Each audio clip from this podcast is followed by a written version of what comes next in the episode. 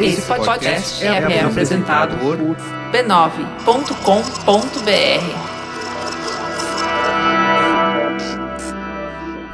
Sobes, nossas. É bom o clone, né? Porra, cara, e a, e a Bia tava ali me lembrando a história. Caralho, é, é um negócio muito confuso, muito da hora. Não, mas tem, tem tipo, legitima. Bom, a última vez que eu vi foi uma das vezes que passou no Vale a Pena, vale a Pena Ver de Novo, deve fazer uma década, então. Eu assisti no ano passado, ou retrasado, que passou no Viva.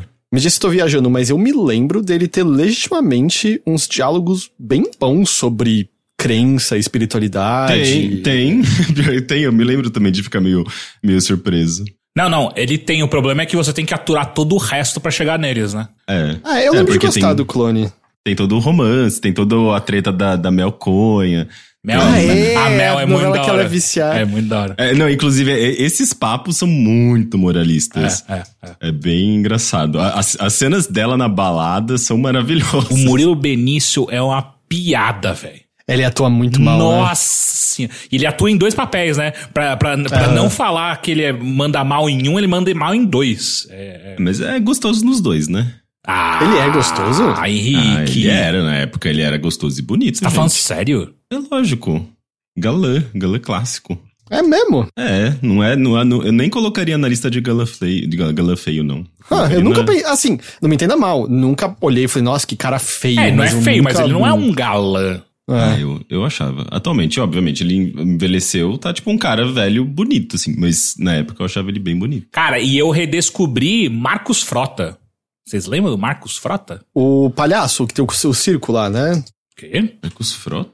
Marcos Fra... É, ele tinha um circo aqui do lado de casa. Ah, é? Aham. Ah, sim, é verdade. Ele tá nessa novela? Tá. Não lembrava. Tá, ele tá. O maluco que morreu, como é que é? Ele, ele tá com uma O bigoda. Guilherme. Guilherme, não sei o que lá, né? Caran, Caran? É, é, isso, é. O vilão do Xuxa contra o Baixo Astral. O vilão do Xuxa contra o Baixa Astral. Caran Ou também? então, o apresentador do TV de macho. TV de macho? TV pra macho? Ah, sim, que é o. isso no TV Pirata, É, né? Aquilo era muito bom. Caramba, não lembrava do Guilherme Caramba. Cara, ele tá com a Eu acho que bigoda que é o meu sonho de ter. É que o fato é que, tipo, tem todos aqueles milhares de núcleos menores, né? É, que- são muitos. É, e a Bia tava me contando que eu não lembrava, velho. Tipo, as novelas eram muito mais longas do que são hoje em dia. Ah, elas eram mais longas? Tipo, 11 meses. Tem duas partes o clone. O clone tem a parte. Tem o início do clone, que daí é todo mundo um monte de criança. E aí, aí tem o salto temporal, e aí né? tem um salto temporal, a segunda parte. É 11 meses de novela. Hoje em dia é tipo 7. É, Eu fiz aqui uma, uma pesquisa, Rick, pra descobrir se o pessoal concorda que Murilo Benício é galã. É. Até agora você tá errado. É, então as pessoas é. estão. As, pe- as pessoas que responderam são quem, exatamente? Ah, não sei, é o chat. Porque a- até agora a galera concorda comigo e com o Teixeira. Bonito normal. O chat do Overloader geralmente tem, assim, uns 20% gay, um... eu Baseado é uma- no quê? Você não a tem essa data. parte- e você não tem essa data folha aí pra. pra É, pra é, saber é. É, eu, eu entendo de, de gays na sociedade. Você, você absorve, você olha no chat e já sente. Hum, Tem uns eu sei. 10% bi e que mais? Eu acho que, eu acho que assim, a gente tem um, um número pouco considerável de pessoas que realmente têm uma opinião válida nessa enquete. O Henrique é um ditador, né? É, se, a, se a votação não vai na Ué, direção que mas, ele quer, Mas se o homens povo não héteros sabe não, votar. se homens héteros não têm é, atração por homens, eles não deveriam votar numa, numa, numa enquete sobre a beleza e, a- e- e o fator atração de um homem. o fator Não galã é de um homem. verdade. É, eu consigo ser hétero e achar um homem bonito. A apreciação de beleza não, não tá em absoluto ligada com a minha sexualidade. Mas não é uma. Eu tô falando de beleza de. Meu Deus, eu quero transar com esse homem. Isso você, Você não tem. tinha deixado isso é, claro. isso nunca foi a pauta. Eu vou fazer a nova pesquisa. Você quer transar com o Murilo Benício? Aí sim, aí eu vou concordar com o Henrique. Ah, aí, tipo, mas é. aí tem que entrar em questões de- do, contexto. Hoje, obviamente, não. Que ninguém liga pra Murilo Benício. As pessoas querem Ou- transar ou com. Se ele batesse na porta da sua casa agora, é, é agora. Você diria, não, hoje não. Ah, não sei, vamos Hoje ver não, é Murilo. Hoje. Deixa eu ver. Eu acho que, eu acho que hoje não. Murilo Benício hoje. Eu tô vendo, eu tô vendo fotos aqui, é engraçado, me lembra aquele episódio do Seinfeld, assim, que ele, o Seinfeld tem uma namorada que, dependendo da luz, ela fica bonita e fica feia, sabe? Então, tem horas que ele tá lindo, tem horas que ele tá meio feio, e você fica, ué, como- ele é bonito ou ele não é? Mano, normal, no escuro eu sou lindo, por exemplo. Mas também é, tipo, se você coloca no Google, você vê imagens, todos os contextos, idades, de épocas diferentes, então aí fica complicado. Mas Murilo eu acho Benício ele- de época. Eu acho ele bonito.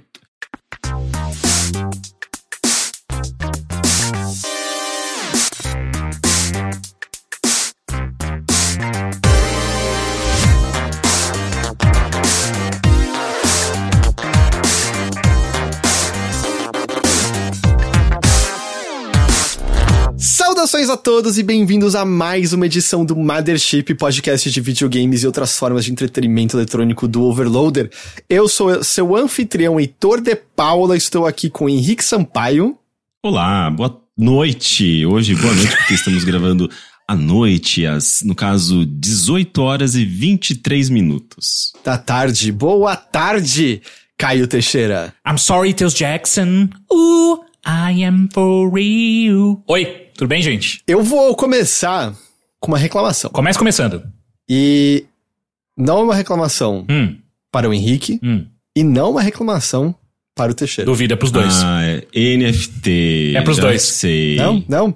É uma reclamação quem tá vendo ao vivo aqui agora. Ih. Por quê? Porque quando o Henrique vem gravar bonitinho, Hum. Chove no chat. Nossa, o Henrique tá bem vestido. Nossa, Henrique. Eu hoje tô com camisa bonita aqui de, de publicitário da, de não sei aonde. Uhum. Camisa de linho.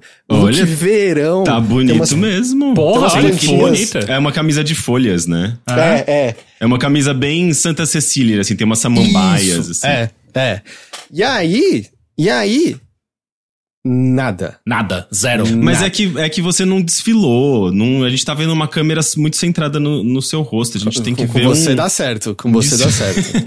é, o Tchersaling falou, e o ciúme? Sim. Não, sim. Não, não, e não está sendo Assumiu. escondido em Assumiu nenhum o ciúme. momento. Estou, estou, sendo aberto aqui, sim. Aham. Ainda falaram que você tá, você tá fan- fantasiado de Luiz e Gino.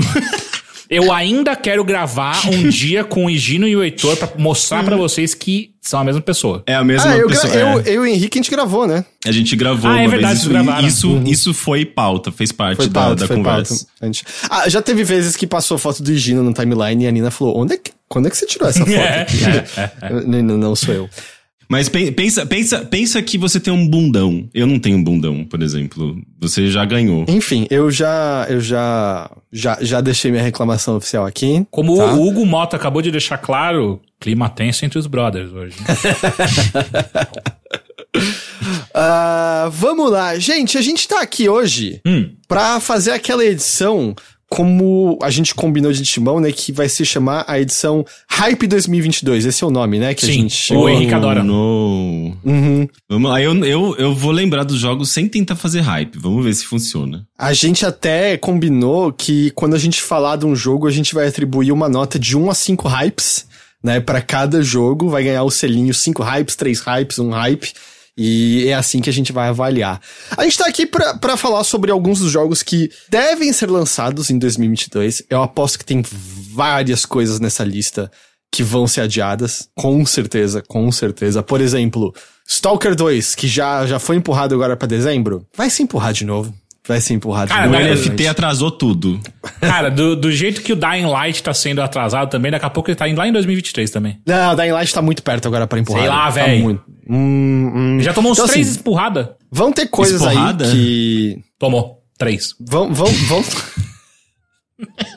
vão ter coisas aí que vão ser empurradas com certeza. Mas tudo bem, isso é o que a gente tem agora, certo? Isso aqui é um, é um quadro do que a gente tem agora e a gente tá aqui pra falar de alguns dos jogos, sei lá, que a gente mais anima, que nos chamam a atenção por algum motivo. É aquilo que todo mundo faz em janeiro, né? Olhar pra frente, pensar no ano que vai acontecer, né? Então a gente montou uma listinha, é uma listinha nossa, tem coisas, por exemplo, Alguém vai falar, mano, cadê o Pokémon Arceus? Eu não botei de propósito porque aquele jogo parece ruim. Ah, é, é justamente. As listinhas que a gente faz geralmente são jogos que a gente considera interessante, até porque não, não tem como fazer uma lista extensiva de absolutamente tudo. Então a gente vai deixar de falar, por exemplo, de coisas que provavelmente são muito óbvias. Tipo, todo mundo sabe que vai ter um Call of Duty no final do ano, todo mundo Ah, sabe, é, ok. sabe. Essas coisas, obviamente, a gente não vai comentar. A gente vai comentar de coisas que a gente destaca, que a gente acha que pode ser mais interessante do que essas que todo mundo já sabe. Então, óbvio, vão ter algumas, algumas coisas que podem parecer. Esqueceram desse. Pode ser que a gente tenha esquecido, mas pode ser que a gente de propósito não tenha falado, porque. O exemplo, cara, a Maria tá animado pelo Pokémon Arceus, mas tudo que eles mostram faz o jogo parecer ruim. Tudo, tudo, tudo. Espero estar enganado que o jogo saia e seja incrível. Mas tudo que eles mostraram até agora pareceu só meio. Meh. Tirando que os designs dos Pokémon da região ali específicos são, são bonitos, são legais. Oh, vou te falar, me incomoda muito o Pokémon não ter plural, velho. É, eu entendo, eu entendo. Tá tudo errado, cara, na moral. Eu às vezes me pego falando lápises por conta disso. Me, me dói falar dois lápis, Uhum, uhum. sabe? Eu às vezes uso caneta de propósito só pra ter que evitar esse Perfeito, problema. perfeito. Rick, você consegue começar falando da lista que a gente tentou montar mais ou menos de maneira assim, cronológica do que vai sair no ano e aí no final um monte não, de coisa não, que. você não vai tirar de mim isso. Vocês dois criaram uma lista que tava toda cagada de tempo, cronologicamente tava uma bosta de entender, a data tava embaixo do título, tava tudo uma zona, dezembro tava em cima de janeiro, tava uma bosta. Eu arrumei essa porra inteira aqui. Vai Então, se fuder, não vai deixa- fazer. eu fiz, eu, deixa, eu, tá, eu. não. Mas deixa, deixa eu falar, deixa eu falar. Eu abri a lista que quem tinha começado era o Rick e tava horrível mesmo. É. Quem bota a data, quem põe a data embaixo embaixo. de tudo. Eu não tava, eu não tava me atentando a isso, tava jogando o jogo ali no- na- nessa lista a partir de publishers, pegando as, as informações do- da internet, eu não tava organizando, eu tava começando, eu falei pra vocês, estou começando a lista aqui e botei um link. Terminar a lista é uma outra etapa. O que eu fiz, que é o que eu aprendi nessa minha vida profissional, é toda proatividade vai ser punida. É, o que eu fiz Sim, foi, eu continuei seguindo o modelo do Rick ali. Sim, é. eu, Eu só, só vi as pessoas, do- dois loucos, eu sócio dos dois loucos, colocando data embaixo, aí, aí tinha data em inglês, data em português. Ah, early 2022, começo de 2022. Puta que pariu. Mas isso, essa lista não vai ser apresentada para pro CEO Mas da, vai ser da, pra da mim. empresa. Nós três somos CEOs, a gente tá olhando. Porra.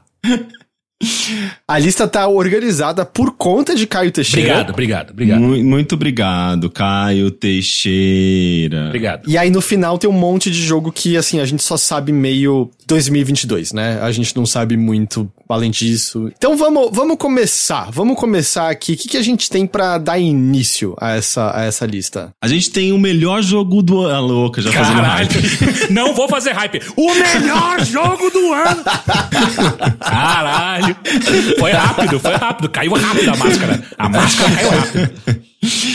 A gente começa com os jogos que estão na, no Early 2022, ou seja, traduzindo começo de 2022, que assim, são jogos que estão nessa janela, mas a gente não tem certeza se eles vão realmente sair no começo. É muito comum eles, eles serem empurrados para depois, mas por enquanto é isso. Começo de 2022 começa com Stray, que a Annapurna anunciou, acho que no ano passado, né? Mas que está sendo desenvolvido lá desde 2016, se eu não me engano. Começou a ser desenvolvido por dois ex- ex-desenvolvedores da Ubisoft, lá em é, 2016. E eles não mostraram muita coisa até agora. Eu acho que no ano passado, justamente é, naquele evento da Annapurna, eu acho que em julho, no ano passado, eles mostraram um vídeo de gameplay, assim, que dava pra sacar mais o que era o jogo. Vocês viram esse vídeo? Vi. Sim, sim, sim. Porque é, justamente foi inicialmente no evento PlayStation e aí esse evento na Purna no passado deu pra. Deu pra ver que é mais jogo do que eu achei que seria, sabe, inicialmente? Ah, porque a gente tinha uns gifzinhos, eles mostravam umas coisinhas, uns, uns- sabe, poucas coisas. E daí a gente co- conseguiu ver um pouco mais de gameplay nesse, eh, nesse evento, acho que da Annapurna, talvez nesse do, do PlayStation. E dá pra ver que é um jogo que tem um pouco de plataforma, você controla esse gato nesse ambiente ah, cyberpunk. Eu não sei se eu. Eu acho que é- dá, diz- dá pra você considerar. Mas assim, ele é, ele é muito ah, inspirado naquela cidade eh, murada de Kowloon, ah, na, eu acho que em Hong Kong, que foi demolida em 92, 91, se eu não me engano. Que era justamente assim, meio que uma, uma favela vertical uh, e que os, os, países não queriam meio que se responsabilizar e aquele negócio cresceu de forma desordenada, tinha muito crime, é, tipo, é um cenário assim muito absurdo, assim, é um cenário, tipo, absurdo que isso tenha existido e, tem, e não, é, não é à toa que ele virou muito cenário de ficção científica, né? Tem muitas obras que fazem referência a essa cidade murada de Kowloon e esse jogo ele se inspira bastante nisso, mas ele não é literalmente a cidade murada. Ele, ele é inspirado, ele tem robôs, ele não, não se passa, acho que, num, num ambiente necessariamente uh, terreno, né? Não sei se é, se é terra mesmo. A gente vai descobrir. Mas ele parece ter essa coisa de, de ser meio sci-fi, assim. Você é um gatinho que tá explorando essa cidade, você tem um companheiro robozinho que pega coisas para você. Eu acho que você consegue se comunicar com os robôs que vivem nessa cidade através desse robozinho que flutua, tipo um dronezinho. Tem, eu acho que é justamente elementos de ação. Tem, o gatinho ele usa até uma arma para eliminar uns, umas bolotinhas que te perseguem. Você tem que sair correndo dessas bolotinhas. Eu acho que essa arma você consegue em algum momento específico do jogo. Mas assim, não é um jogo uh, de ação convencional. Ele parece ser muito mais focado em exploração. Eu acho que deve ter narrativa ali no meio.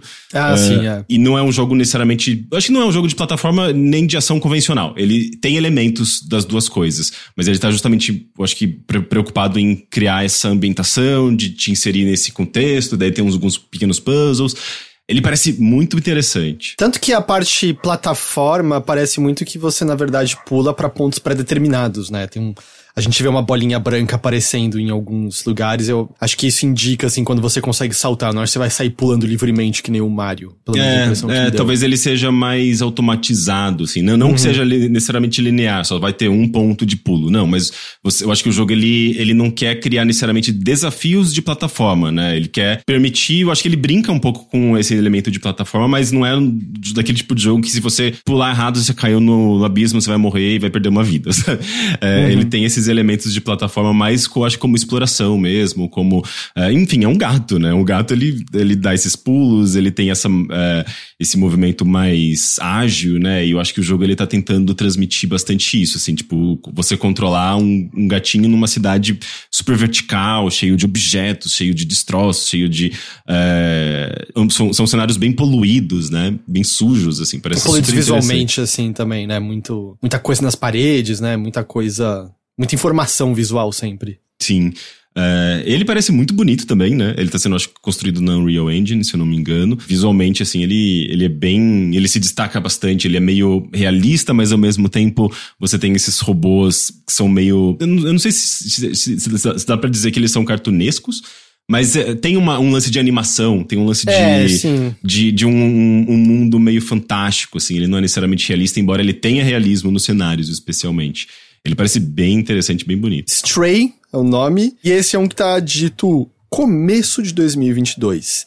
É realmente começo de 2022? Não sabemos. Não sei. Mas, mas é ele, o que eles estão dizendo. Ele vai ser lançado, pelo menos no momento, né? Anunciados para PC, PlayStation 5, PlayStation 4. PlayStation. PlayStation. Mas e PC?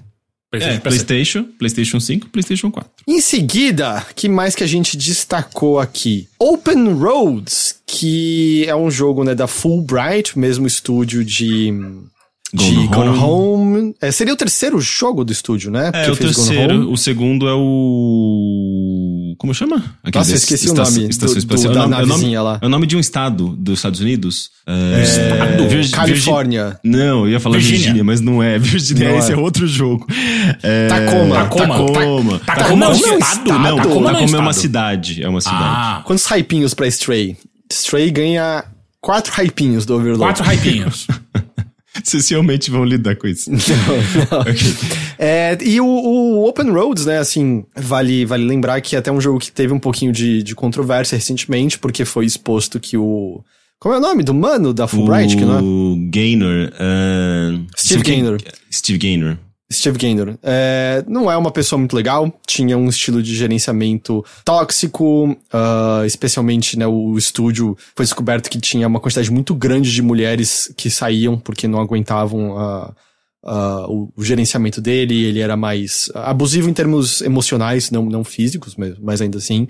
E muito que saiu da informação ali era de que o jogo, na verdade, estava tendo problemas no desenvolvimento também por conta disso, né? Porque o estúdio acabou perdendo muito talento, porque a direção criativa tinha conflito da hora, porque o Gaynor era meio ou é do meu jeito ou, ou não vai ser.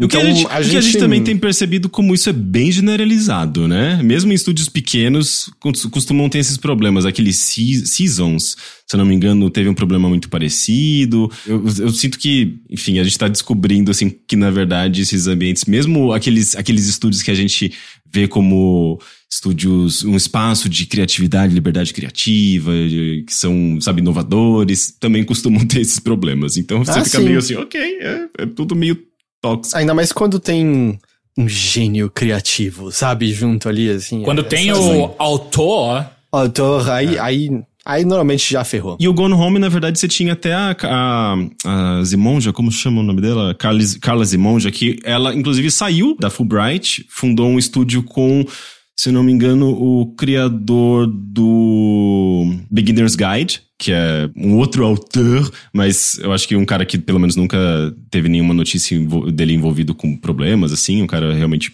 bem eh, criativo.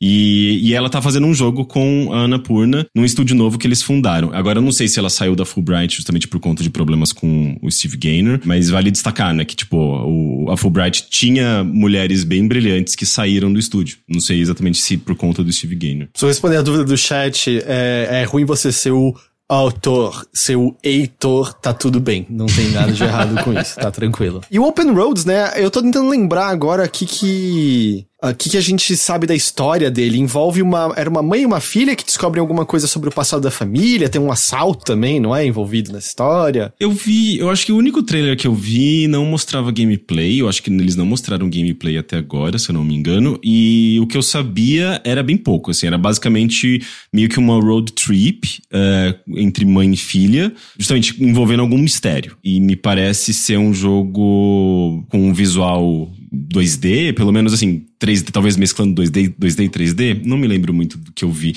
mas parecia interessante. Ah, não, mas é, é isso mesmo que eu falei. Elas vão sair nessa viagem vão descobrir segredos antigos relacionados também a crimes e que talvez descubram coisas que seria melhor se não descobertas. Curioso que lembra Virgínia, só porque a gente tava falando de Tacoma, tem um quê de Virgínia nesse jogo. O começo do Virgínia é exatamente isso, né? Que por sua vez também é o começo, sei lá, de Twin Peaks, tem, não sei se eles têm essas referências, é bem possível. e tem a vampira, né? Do X-Men. Sim. Ah, esse é um também que a gente não tem ideia se realmente sai em 2022, né? A gente espera. Ah, esperar a gente sempre espera, né? Tem é porque ele convicção. su- supostamente ele tá começo de 2022, mas por tudo que a gente ouviu, eu acho que esse daqueles jogos talvez possa estar totalmente errado, mas eu acho que às vezes é aquele tipo de coisa que eles nem anunciam o adiamento, só deixa meio quieto até aparecer uma data realmente mais pra frente aí, É, talvez. que ele nunca, eles nunca bateram um martelo, né, numa, numa data específica, então... Mas Open Roads, com certeza ainda é algo que... É engraçado, eu digo com certeza é algo que eu quero jogar, Eu não sei nada do, E- do que é esse jogo, então eu não sei, eu não, vou, não posso responder essa pergunta. Não, então, e o que eu ia falar é meio. Eu amo o Gone Home. E eu saí do Gone Home meio. Qualquer coisa que esse estúdio fizer, Vai ser bom, né? eu. Bom. E aí eu meio que nunca joguei Tacoma. Eu Você nunca não. jogou? Nunca joguei. Eu liguei um pouco e, e aí eu não terminei e ficou por isso mesmo. O Tacoma eu também não, não cheguei a terminar. Eu joguei ele bastante, mas por alguma razão ele não me pegou tanto e eu não joguei outra. Eu acho que eu joguei alguma outra coisa na época. Eu acabei largando e não voltando. Mas eu, eu acho ele tem ele tem coisas bem interessantes, mas ele certamente não tem o brilhantismo do Gone Home, não. Até porque, enfim, eu acho que só pelo fato dele não ter me pego assim e tipo me prendido da maneira como o Gone Home me pegou, já diz alguma coisa, talvez. Mas não sei, eu, eu, eu continuo achando que é um estúdio pra ficar de olho. Ele vai sair pro o Open Road, no caso, sai pro para PC, Xbox One, Xbox Series X e aliás, Series X e S e PlayStation 4 e 5.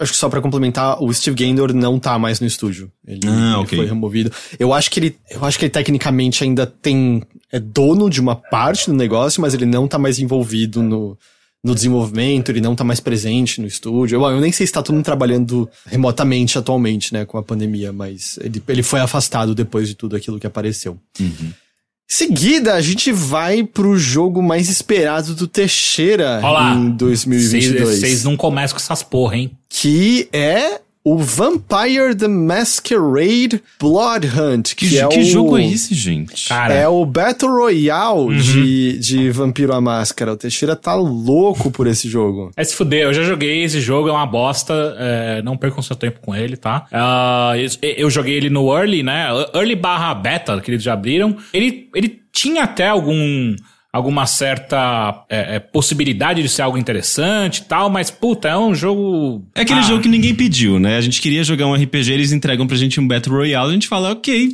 vão tomar no meio do teu cu. É basicamente isso. Caralho, Essa é a mensagem. Henrique tá bravo hoje. Beleza. Mas é, é, é meio que isso, porque eu me lembro que quando anunciaram esse jogo, todo mundo falou, eu não quero jogar esse jogo, eu quero jogar o, o RPG, sabe? Não, tem, que, que, não vai que, sair esse ano também. que, que Vampire Masquerade tem a ver com Battle Royale, gente? Pelo amor Ué, de Deus. normal, é parte do cânone do que é a máscara. Vampiros correrem pelas ruas usando seus poderes, mostrando pra todo mundo que eles existem que são vampiros. Normal, é, é é lógico. tudo normal. Normal.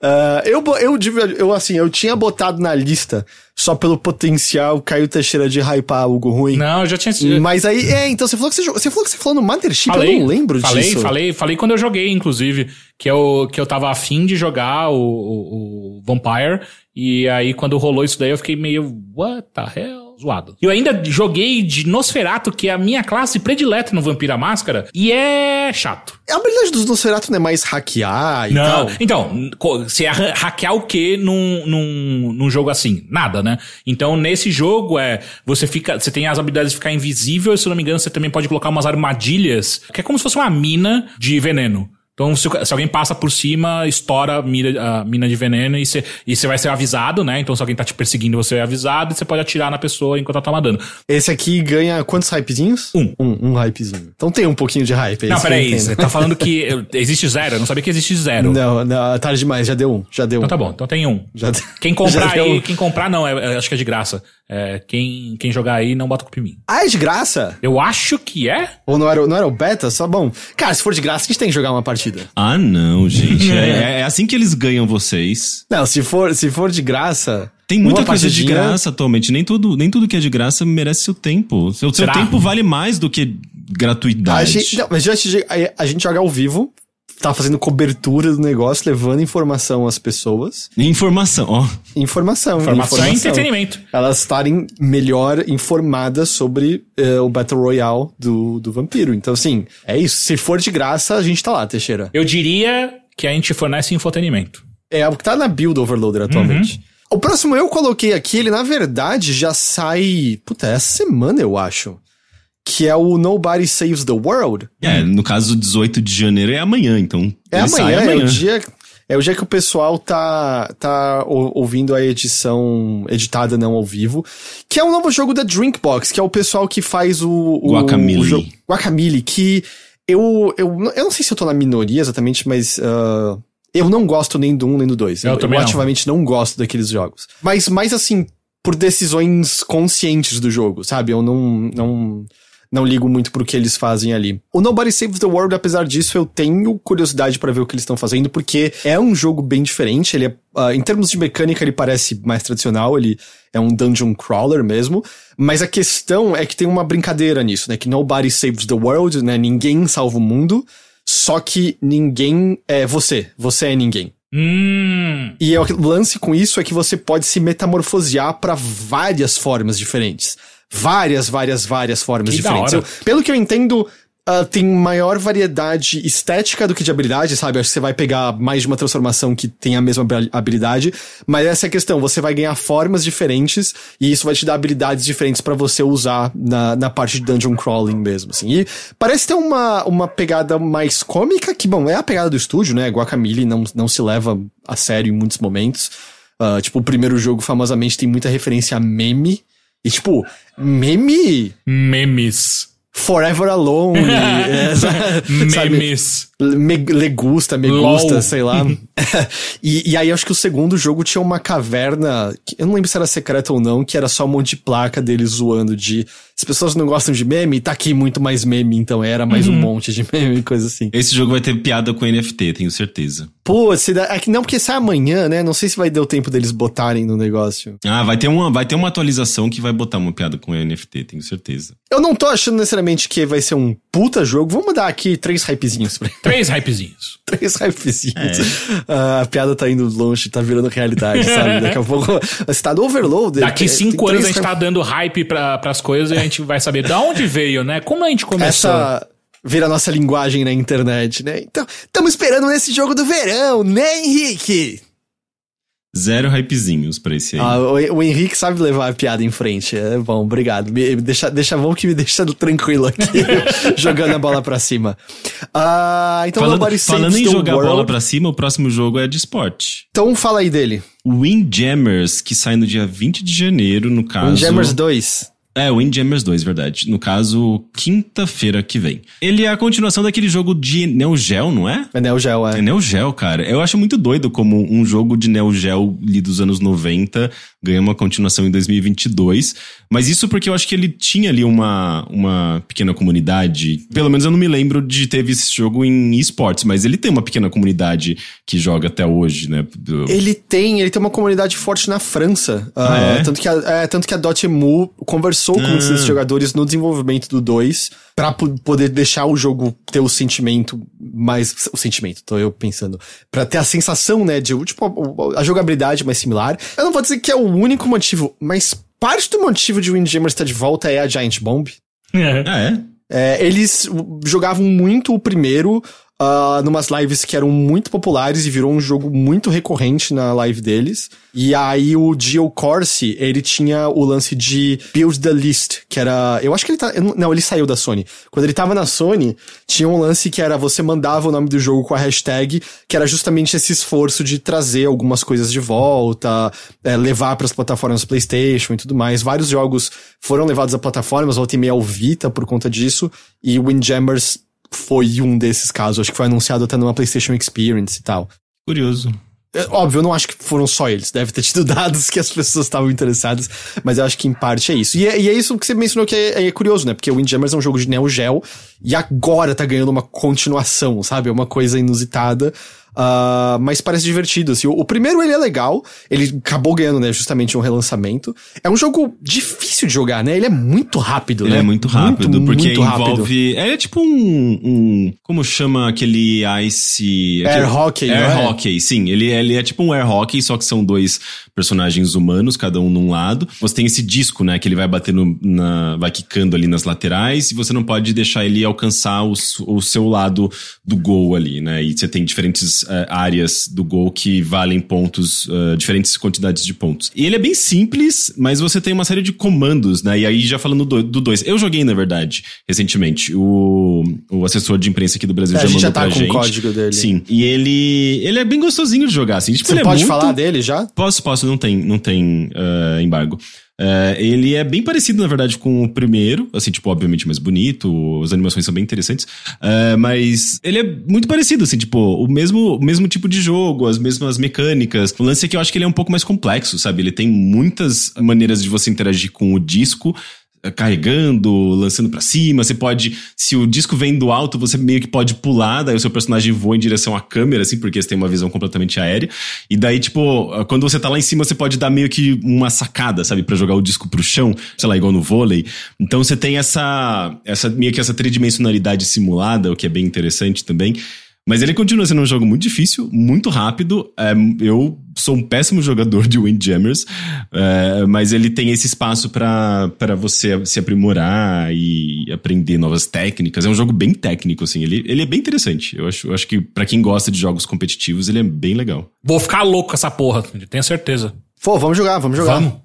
O próximo é, eu acho que é o primeiro jogo do ano, assim, que o Teixeira tá animadaço, esperando, Tô doido. esperando ansiosamente. Tô louco. Está falando, obviamente, de Dying Light 2. Dying Human, Light né? 2 Stay Human, que por algum motivo eu tô muito afim de jogar isso. Eu não gosto do primeiro.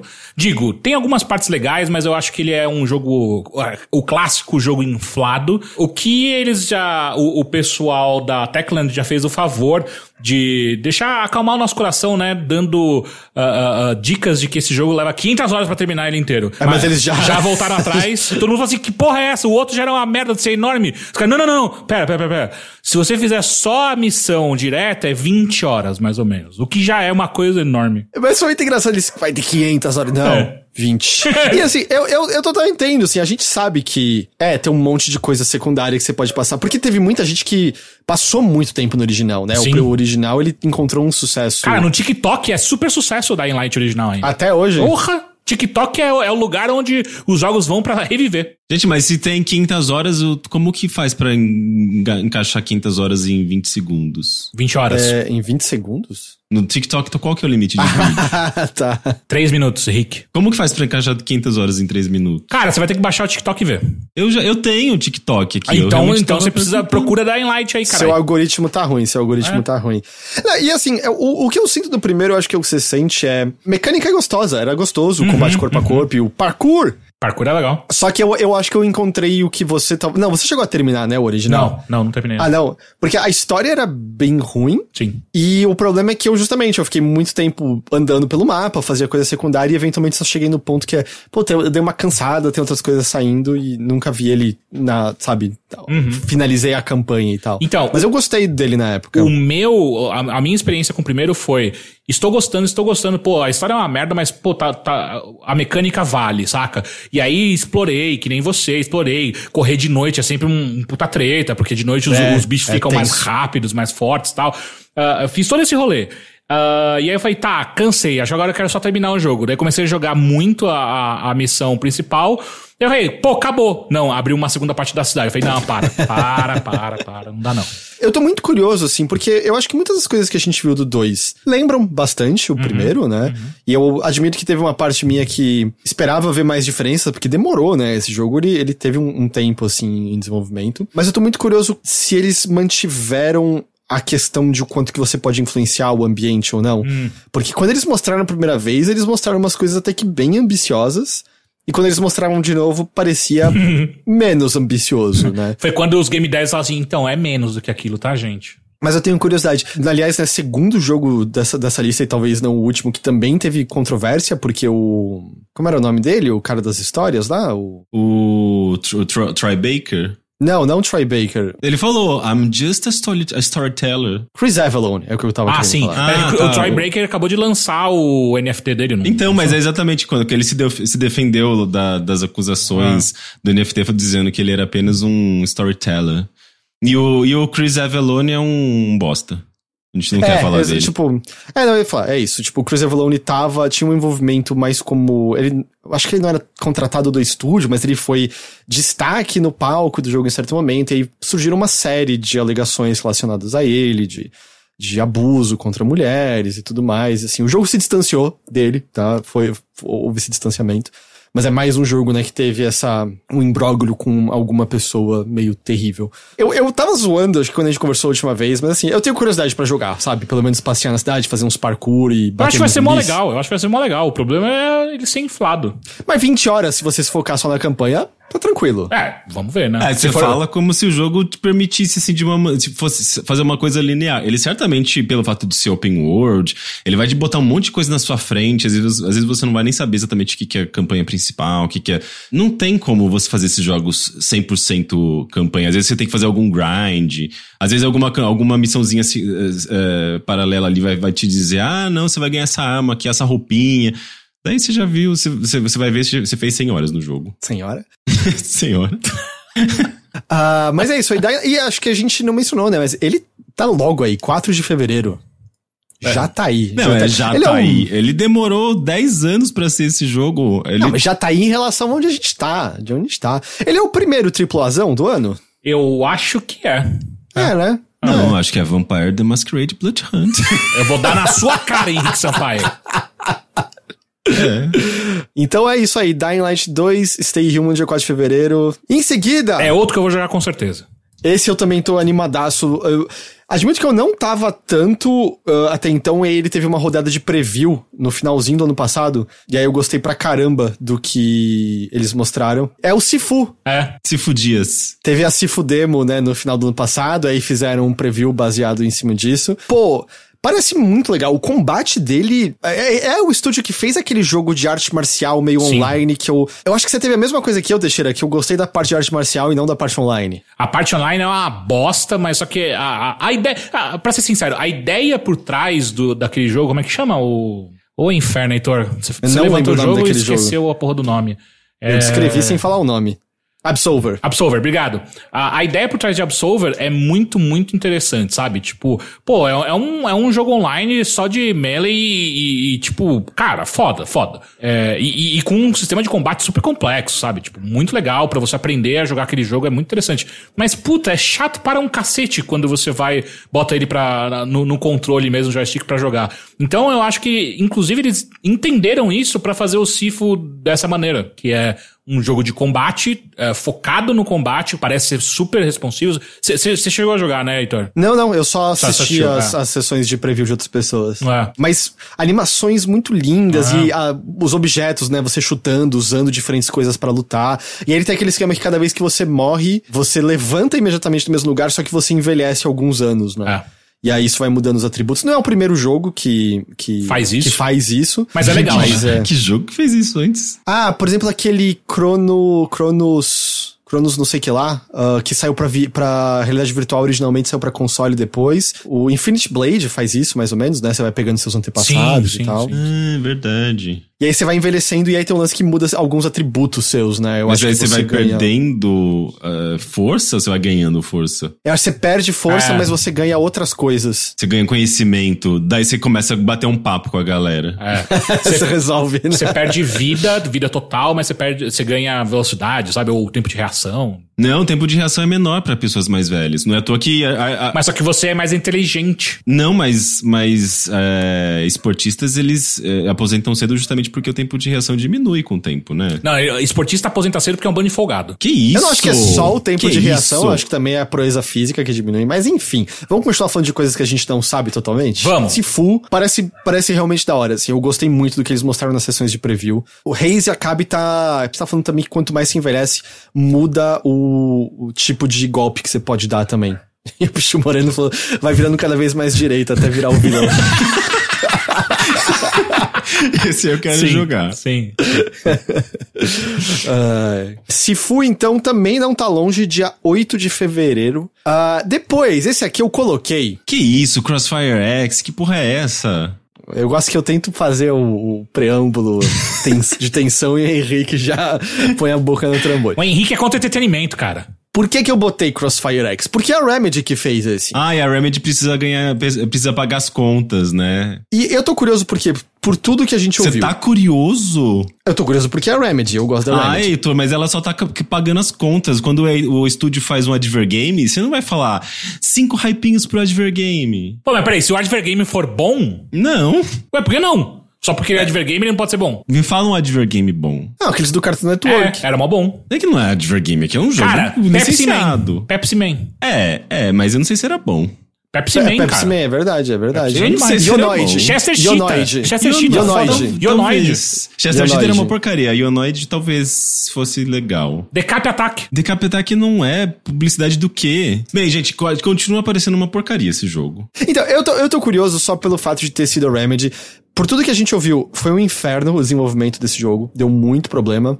Uh, e claro, em termos de estética e mundo, puta, eu não consigo pensar em algo mais sem graça do que isso que eu é, vejo. É 100% Crossfire. militar, credo. Mas a Remedy fez poucos jogos até hoje. E é um estúdio especial. Gente, então... se, se, se, se fala um estúdio que eu gosto muito, sei lá. Se a Sierra voltasse para fazer, tipo, o um, um novo SWAT, eu ia falar que porcaria, que lixo, morra. Você tem discernimento, eu não.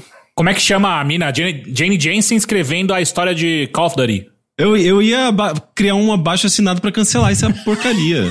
E se a Jenny Jensen escreveu uma história de Call of Duty que é sobre uma trama homerótica entre dois soldados se opondo em campo de combate Da- daí, aí sim. É isso, Heitor. Apela pro, pra sexualidade dele, Heitor. Apela e pra eles sexualidade. questionam. Por que não? Porque a Jenny Jensen escreve, né, romances eróticos Sim, gays. ela, ela faz sucesso fazendo isso. E ela, ela pode questionar se o amor pode aflorescer no campo de batalha. Maravilhoso, eu ia amar, mas não é o que a gente tá vendo aqui no caso do Cross-X ou alguma coisa. Eu não acho que vai ser bom, eu também não gosto dos temas.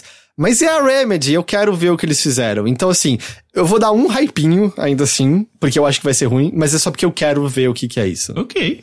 Tá bom, tá Ok? bom, tá bom, tá Ok. bom. Falaram Ok. que eu tô tendo militar fobia, mas. Não, mas tá bem. certo, pode ter, pode ter.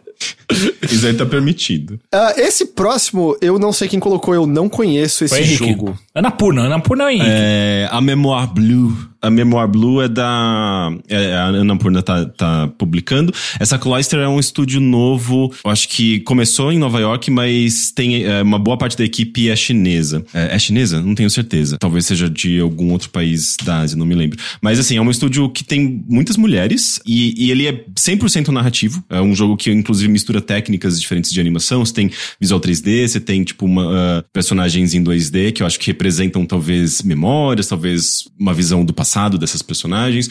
Mas é, é um jogo tipo narrativo ah, 100% focado em história e experiência audiovisual, assim. Parece muito bonito. Ah, não é aquele tipo de jogo que você vai jogar pelo desafio. Jogo de chorar. É, é jogo de chorar.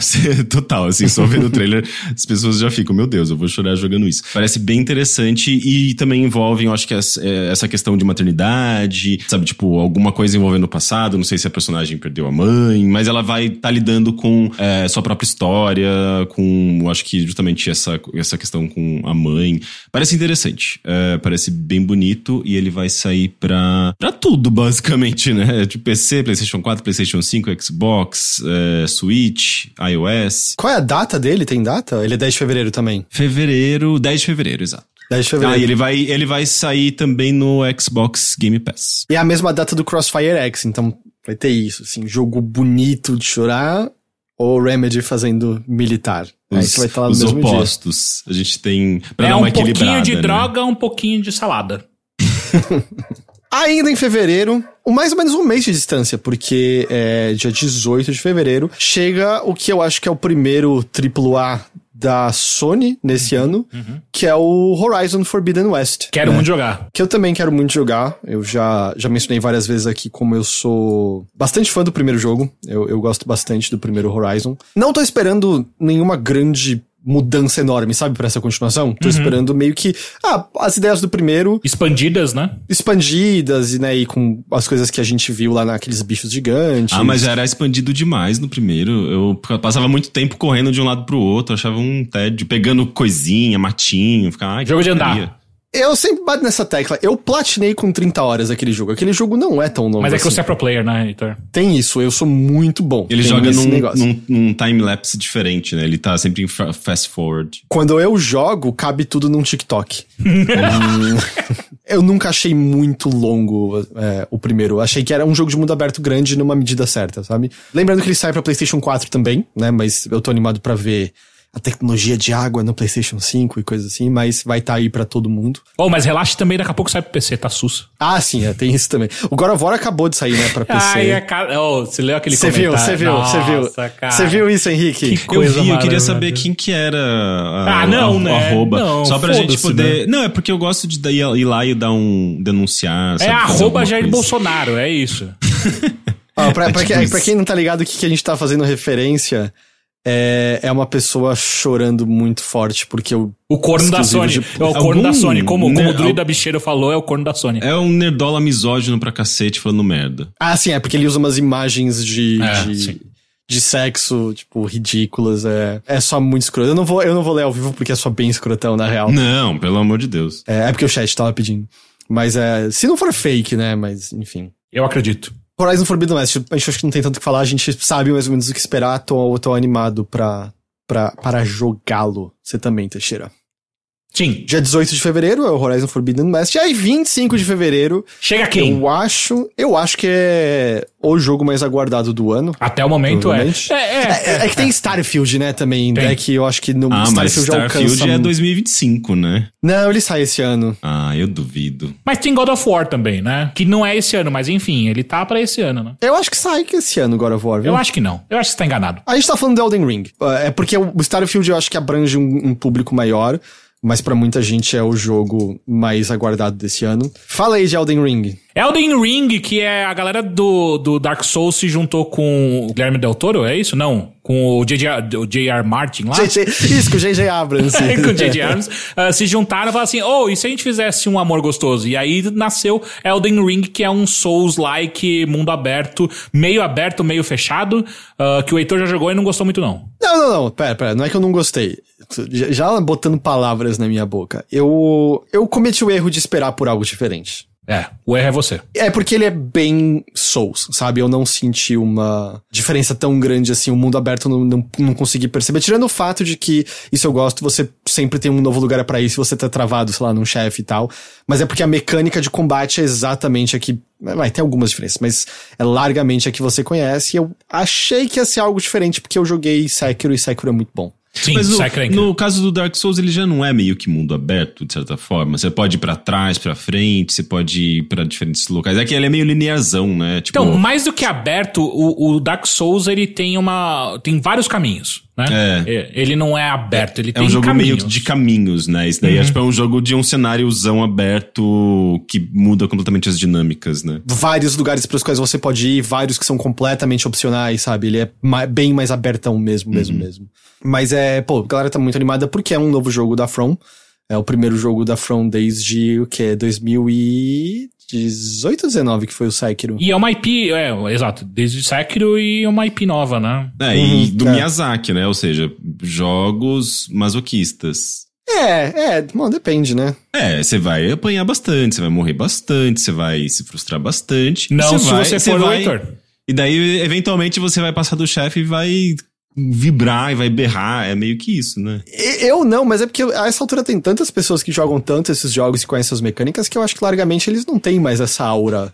Tem, ah, tem sim. tem, tem, tem. O próprio Miyazaki falou em uma entrevista que as pessoas estavam comentando recentemente que ele gosta, ele gosta dessas experiências meio, meio masoquistas. E daí, tipo, ficou meio Aí ele tava até assumido, dando a definição, né, específica do que ele queria dizer com isso e tal. É que eu não sei, eu acho que hoje em dia todo mundo entende melhor o que esses jogos pedem de você Mas comparado isso não a... quer dizer que eles não sejam difíceis, eles continuam sendo super difíceis. E eu acho que o Elden Ring ele vai continuar sendo difícil, né?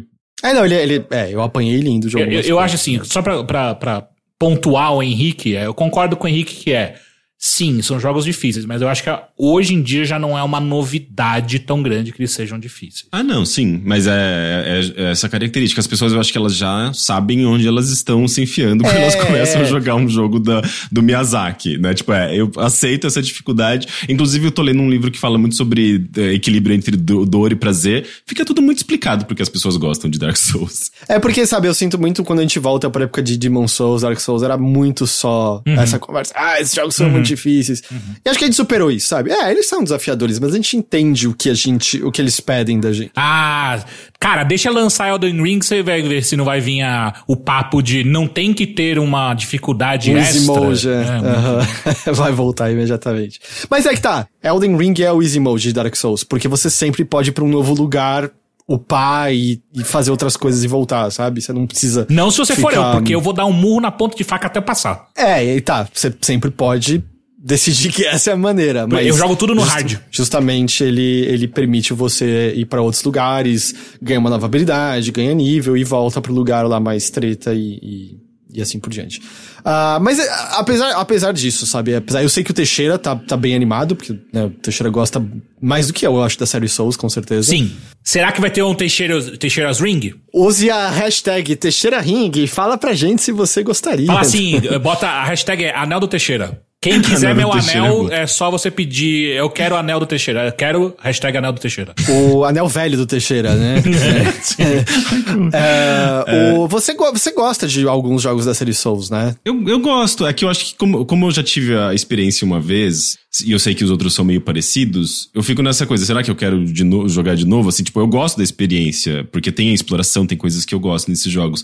É, sem falar de que eles são visualmente muito interessantes, né? Os, os monstros são sempre muito bizarros e, tipo, tem essa coisa visual. Mas o fato de ser mundo aberto, eu acho que vai acabar aumentando demais. Eu tenho um pouco de medo, assim, tipo, de me envolver num jogo que Tipo, eu vou passar 50, 60 horas jogando, sabe? Tipo, esses jogos muito longos, eles, eles tomam muito tempo. Eu não sei se eu nem se eu consigo jogar um jogo desse tipo atualmente. Eu não sei, eu fico meio, meio em dúvida. Mas me parece interessante, sei lá, tipo, eu não tenho muito interesse em jogos de mundo aberto em geral, e Elden Ring me, me chama alguma atenção justamente porque tem essa conexão com Dark Souls, é um jogo do Miyazaki, ele parece ter uma coisa mais não tão convencional, sabe? É, eu vou querer jogar também, com certeza. Então, teremos, teremos coisas de Elden Ring aí no futuro. Ah, ele sai no dia 25 de fevereiro. 25 de Fevereiro vai ser um meizão, hein? Uhum. No mesmo dia, eu botei, admito que não é, é um ânimo, assim, eu tô curioso pra ver, para ver qual é a dele. Sai aquele Grid Legends, que é o novo jogo da série Grid de corrida. Uhum, uhum. É, o, o Forza realmente te, te, pegou, né? Forza te pegou. É, então, é, é, em parte eu justamente ia falar isso. É o lance de que eu falei que eu saí do Forza Horizon querendo. Apesar que eu também não sei pra qual. É, para qual lado da simulação tá pendendo o grid hoje em dia. Eu acho que ele já foi mais simulação do que ele é. Mas é. Eu tô com vontade de, tipo, pilotar em pista e aprender a fazer curvas e fazer as tomadas corretas, sim. Uh, apesar que eu também teria o Gran Turismo mais ou menos nessa mesma janela, né, para isso. Mas eu tô curioso porque esse daqui vai ter um modo história, que tem até o ator do Sex Education nele. Nossa, vai Ah, ser é? ma- maravilhoso. Modo história no jogo de corrida. Hum, como, como que vai ser a história? Fala pra mim. Cara, era com atores filmados mesmo até. Mas como que vai ser a história? ah, Um não sei, rapaz ser... compra um NFT de um carro e o carro vira realidade. Não, é um eles não NFT estão em um videogame. Eles não estão em um videogame no jogo. A minha história já é melhor do que a história do jogo, provavelmente. Que de, provavelmente vai ser um, um, um, um boy burguês que entra numa grande competição de muitos boys burgueses pra vencer essa grande corrida. Inkuti Gatwa, o ator. Nunca ouvi falar. Ah, eu sei quem que é. Eu sei quem que é. Legal. É o melhor amigo do protagonista. É, é, é o melhor personagem também. Eu esqueci o nome da- dele na série. Eu não sei se ele é o protagonista no jogo, mas ele é um ator no jogo e tal. Eu, eu, tô, eu tô curioso pra ver. Eu acho que pode ser legal. Eu já ouvi falar, acho que a Fórmula 1, o jogo de Fórmula 1 teve uma história inserida nos últimos anos, que é legal, na real. É, é porque eu não gosto de Fórmula 1, né? Olha, eu acho que tem um. um como, qual que é a figura de linguagem que eu tô buscando?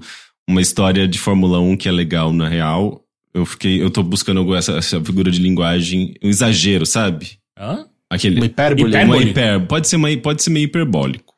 Mas vamos lá. Você vê, eu às vezes acho que o Henrique é mais mente aberta que a gente, mas o que a gente percebe aqui? Mente fechada. É. Mas, gente, eu, vocês sabem que pra jogo AAA, jogo, jogos convencionais, eu não, não dou muita bola. Rick é super tripofóbico, cara. Ah, eu sou, eu assumo, gente, tripofóbico 100%. O Henrique vai ser o inimigo contra o qual a gente vai estar lutando daqui a 20 anos. É isso, não tem jeito. Você tá, você tá dizendo que, que pessoas que, que seguem pelo caminho da, da criatividade e do anticapitalismo vão virar os próximos conservadores. Sempre é possível. Em seguida, no dia 4 de março, a gente tem o Triangle Strategy, que foi de Project Triangle Strategy para Triangle Strategy. Ótimo nome. Que é o, o jogo de, de estratégia meio a lá, meio a lá Final Fantasy Tactics, né? Que a, a Square. Quero. Eu achei que você sabia. Eu botei aqui Não. presumindo. Ah, sim, tipo, eles É lançaram. uma- igualzinho o início de Final Fantasy Tactics. E tem esse visual 2D HD, que nem eles fizeram com Se eu Octopath puder colocar Traveler. meu signo no começo do jogo, eu, eu, eu, eu vou ter um infarto. E o Octopath Traveler também, eu acho que era Project Octopath. E aí virou Octopath Traveler. Então, ele é um jogo de estratégia. E a outra coisa que ele tem também é que ele tem um sistema. Eu tô tentando lembrar, eu acho que é uma espécie, não exatamente de julgamento, mas de decisões. Ah, e o que acontece é que você pode conversar com outros personagens, entender os desejos deles e fazer coisas pra eles penderem na direção do seu voto, e aí você toma decisões políticas que alteram os cenários das batalhas, o que acontece na história, etc, etc. Então parece bem legal, parece bem, bem legal. Porra! Deixa eu colocar esse negócio na minha lista aqui. Caralho! Então, tá logo aí, 4 de março, Triangle Strategy. Caralho, mas não uh, vai dar tempo de jogar tudo não, velho. Esse ano vai ser foda. A impressão realmente que tá dando é que todos os atrasos dos últimos dois anos realmente chegaram agora aqui, sabe? É, então, a, pandemia a pandemia represou e agora tá sol- soltando tudo. É só no Switch, é verdade, o pessoal uh, lembrou. Ah, ainda É, melhor, porque o falar. Switch é perfeito pra jogar esse jogo. Que isso? Tá certo que vai ser caro, né? Vai ser 500 reais né, esse jogo. Vamos lá, o que, que a gente Ô, tem... peraí, peraí, peraí, peraí. Ah, ah, ah, Álvaro Binu, ele, ele levantou um aqui que eu deveria ter colocado e eu esqueci, porque eu estou animado pra jogar, que é Shadow Warrior 3. Ah, gente, sério, Shadow Warrior. Porra. Já teve um e o dois. Pois é, olha só, o terceiro, Henrique, olha o sucesso. ah, Você gostou de Matrix 4, Henrique? Porque já tinha o 1, tinha o 2, Não, até o mas, 3, mas não o precisava do 4 muda tudo. É. Enfim, O 3 muda tudo. O 3 deve Muda. ser menos, menos machista, né? Pelo menos, porque o 1 era assim, ele era xenofóbico e machista. Ah, o Ah, peraí, você tá dois- falando de Matrix ou do... Não, Shadow Warrior, óbvio. Ah, ok. É, o 1 era nojento, assim, tipo, muito pior do que o Duke Nukem no, no, no, no conteúdo. É, daí o 2 eu acho que deu uma melhorada, porque a gente tá falando de 2020. Aliás, 2017, 2018, se eu não me engano, que ele 2 saiu. O 3 eu acho que eles justamente devem seguir nessa direção. Mas visualmente, em termos de ação, parece seguir essa mesma linha. Shadow Warrior 3 aí, eu boto três hypinhos, tá? Três saipinhos, tá bom. Vamos lá, Rick, é, fala aí do próximo. Tunic, do, da, do Andrew Schuders. Schuldice, não sei se sabe falar o nome dele. Chutais. É, vai ser publicado pela Findy. é, e é um jogo que ele, na verdade, ele surgiu como parecendo uh, bastante similar a Zelda, com uma visão superior. Você controla uma raposinha nos ambientes É o Raposelda. é, um- é Raposelda, é verdade, eu gosto desse nome. É, nos ambientes meio naturais. É tipo um jogo de fantasia bem similar a Zelda. Mas depois eles foram mostrando mais do jogo e o jogo tem elementos de roguelike? Ele tem alguma coisa assim? Cê, cê, Tá perguntando ou é, afirmando? Não, eu tô, per- eu tô perguntando, porque eu realmente eu lembro que falaram que ele tinha algum, ah, algum twist. Eh, E eu fiquei meio, oh, ok, talvez ele seja um pouco diferente do que eu tô imaginando. E eu espero que não tenha elementos de roguelike, porque, não sei, a essa altura eu acho que eu já não quero mais jogar esses jogos. Eh, mas ele parece interessante de qualquer forma. Ele parece muito bonitinho. Ele deve ter, sei lá, tipo, um, um lance de exploração desse mundo, de você ter itens que interagem com o cenário, né? Não é só um jogo de ação, assim, não é só um jogo, tipo, de você matar bichinho e pegar dinheirinho, sabe? É, ele parece genuinamente interessante. Tanto é que ele tá sendo desenvolvido há bastante tempo, né? Eu acho que ele criou um certo, uma certa expectativa e eu acho que ah, o desenvolvedor e, e a publisher tá, tá dando bastante eh, tempo, assim, pra eles ah, amadurecerem e fazerem o jogo chegar redondinho, sabe? Tunic é dia 16 de março, ele... Oh, e o Tunic demorou, hein? A gente tá esperando faz tempo esse jogo. Sim. Então tá logo aí. E aí, poucos dias depois, pouquíssimos dias depois, Dois, pra ser mais exato. dois dias depois, no dia 18 de março, vai ser o dia da gente parar e fazer o quê? Ficar louco, louco, completamente Eu ensandecido. ia falar derrotar o Chaos. Ah, porque sai o Stranger of Paradise Final Fantasy Origin, que esse eu tô legitimamente animado, cinco hypezinhos, é, porque eu joguei os dois testes que eles fizeram Eu até joguei agora. só o primeiro, gostei. O Final Fantasy Origin, tipo, eu realmente gostei do que eu joguei nos testes, sabe? O, com- assim, a parte de personagens e... Até agora eu não sei direito se é de propósito aquele nível de ruim ou sem querer eles estão chegando, porque tem literalmente a cena do protagonista virando as costas e botando Limp Bizkit no fone de ouvido e indo embora de lá. Limp Bizkit fez um puta álbum do caralho ano passado, ok? Cara, eu tenho ouvido muita gente falar que esse último álbum do Limp É é bom. muito bom. é muito bom mesmo. Tipo, de verdade. É o que eu precisava em 2021 e não sabia. Mas o combate é gostoso. O combate desse jogo é da hora. É, eu gostei do que eu joguei nos testes e tal, então por isso eu tô animado pra Stranger of Paradise Final Fantasy Origin. Puta nome, né? Puta nome, É um Puta nome, assim, é. aleatório do, da Square Enix. Esse tipo de nome não é, não é no, ao acaso. Isso daí é muito, muito pensado. Isso é dia 18 de março. Aí, indo do de matar o caos no dia 18 de março, a gente vai pra dia 25 de março conter o caos e Engoli ele. todo o resto do universo dentro de si, né?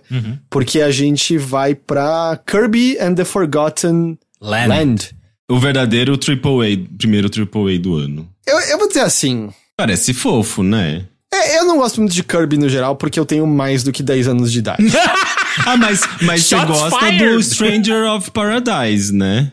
É um jogo maduro, sério. Toca 10 anos de Bizkit, idade ok? também. Toca Limp Biscuit nele. Ma- ma- Não, é, mandando a real, assim, sem, sem, sem piada, sem brincadeira, é que eu, eu sinto no geral que o, o lance de Kirby é que eu acho bonitinho, e aí na hora que eu vou jogar é, é um pouquinho simples demais, sabe? Nunca me prende por muito tempo. Porque ele é, sem zoeira, ele, eu não acho que isso é nenhuma ofensiva, ele, ele é focado pra um público mais infantil, ele é focado pra um público mais jovem comparado a um Mario, a... e tudo bem, Mario é voltado pra criança, mas ele tem menos desafios mecânicos do, do que Mario, por exemplo, e tal. Mas você vê o vídeo e você fala, ah, mas é tão fofo. Olha só como esse mundinho é bonitinho. É o, é o mundinho do The Last of Us como se fosse é, impregnado com fofura, sabe? Um mundo pós-apocalíptico, assim, onde tudo é muito redondinho e macio. E esse é o Kirby de mundo aberto, né? É o The Last of Kirby, sei É lá. mundo aberto isso também, gente? Não é, não é possível. Talvez mundo aberto não seja correto, ele pa- parece ter mais fases abertas, arenas abertas.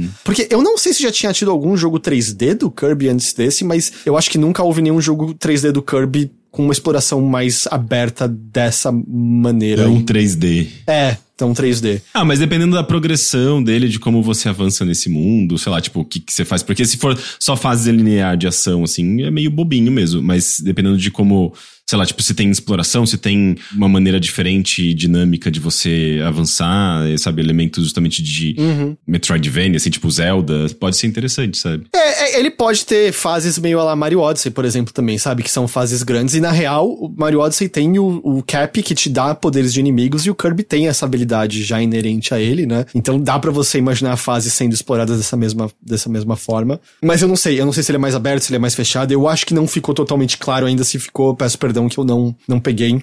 Sei lá, tenho curiosidade porque é um Kirby que realmente parece diferente comparado ao- ao- ao- aos Kirbys anteriores, isso sem, sem dúvida alguma. A segunda plat são fases abertas com começo, meio e fim mesmo. Ah, mais tradicionalzão, então.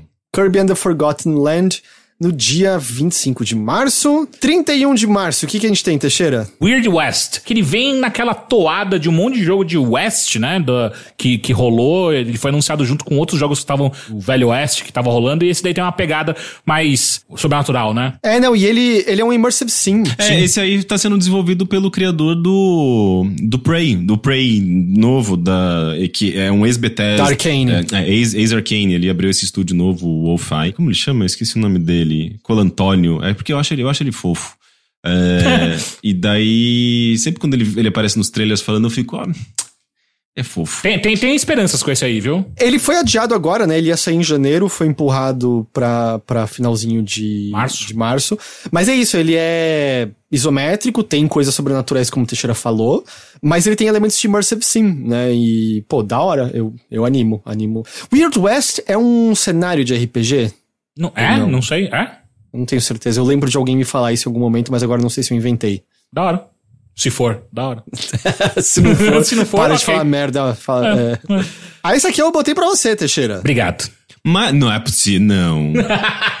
Eu, tem Você tá ligado que. que- que- Você tá ligado, Rick, que essa marca ela caiu em. É, é Tom Clancy agora? Não, é que a. A Ah, É Paradox. Warhammer. A Paradox, é, quando ela comprou, ela meio que liberou geral, assim. Tipo, mano, brilha. Vai lá e A faz. gente tá falando de Vampire Masquerade, agora Swan Song. Swanson. Ele é tipo, é tipo Warhammer. Se você bater lá na porta e falar tem uma boa ideia, Uhum. É, é. Tá, tá, tá show. É, mas esse aqui vai ser mais narrativo, né? Ele é mais. Tipo, ele tem mais visual do que aquele, por exemplo, do lobisomem que eu joguei depois lá. Uhum. O, mas ele, pelo que eu entendo, ele é mais, tipo, sei lá, talvez uma pegada meio Telltale. Eu não sei se eu entendi exatamente, mas eu acho que ele é mais focado em narrativa só mesmo. Você vai controlar três vampiros diferentes através da história dele. Então tem mais potencial de ser legal, porque por mais que os vampiros tenham poderes legais, o que a gente liga mais é- são as histórias contadas desse mundo. Acho até por isso que o Battle Royale é tão sem graça a, a perspectiva, né, disso ali dentro. Uhum.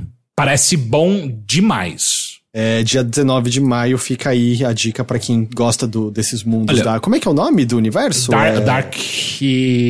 World of Darkness, não. World of Darkness. World of- eu acho que é isso mesmo. World of. Darkness. Obrigado. Olha, bom demais, eu também acho que é hipérbole. Bom demais, três hypinhos. Depois disso, 24 de maio, 24 de maio. Forspoken, que é outro jogo distribuído pela Square, sendo feito por aquela equipe Luminous. Eu acho que o Gary Wita tá envolvido nisso. É o Isekai. É o Isekai. Você é uma garota do nosso mundo que vai parar num mundo de fantasia e tem uns poderes mágicos aí nesse mundo. E ele parece ser mais de açãozão, direto ao ponto. Isso daí, isso daí é a história dos, dos, dos Ultima, dos Ultima, aqueles, é, os RPGs Ultima, era isso. Você tava lá assistindo TV, de boa, de repente abriu um portal, você ia parar no mundo de fantasia, daí você tinha É que um salvar- Isekai isso. Isekai? Isso é- mas isso é a versão É o japonesa? É, é o nome do gênero toda vez que você vai parar no mundo de fantasia. História sem fim. É. Isekai. Mas, isso, mas Isekai é uma palavra em japonês, não é? É, é. Mas o gênero, o nome disso, a origem disso é japonesa, gente? Não. Eu acho que a gente só tá inventando que é Isekai porque não precisa ter esse nome. Mas o, enfim. O Pichu Moreno deu outro nome aqui, Mágico de Osvânia. É, e sabe o que é engraçado desse jogo? Eu tenho uma impressão, tipo, quando eu vejo, eu, eu falo, puta, vai ser foda. Mas quando eu paro pra pensar, eu fico, hum, eu acho que vai dar merda isso aí, hein? Meu palpite sobre Forspoken, tá? Ah, Meu palpite. A gente vai jogar esse ano. Aham. Eu falo, porra, legal, bonito, é um, é um jogo da nova geração mesmo em si. E aí daqui a dois anos a gente fala, puta, era, era aquele lá do começo da geração, né? Não é tão legal mais agora, mas foi legal naquela época. Ele vai ser o, o Infamous Second Son dessa geração. Hum, hum, hum. Pode ser. Oh, mas tem parte. da- o Infamous Second Son, o começo dele é muito bom. Não, então, ele não é terrível, ele só é um jogo que Ah, era ah. melhor no começo da geração do PlayStation 4. sim. Hoje em dia você volta e fica, ah, tá, é, é meio normalzinho. Engraçado, outro dia me deu vontade de jogar Infamous de novo. Mas não Ah, o é? Second Son. Me deu vontade. Cara, o, é, o primeiro eu gosto muito, muito, Ah, muito. ah. O 2 tem seus momentos, mas é mais fraco. Mas o primeiro eu curto bastante. Ah, mas é, o Forspoken, então, já tá aí no dia 24 de maio. Aí tá acabando as datas que a gente conhece mesmo em si. Nossa, dá um salto agora, vai pra, pra 23 de agosto? É porque a gente praticamente não tem tanta data definida, assim, né? Só tinha, acho que às vezes, uns, umas janelas definidas e coisas Uhum. assim.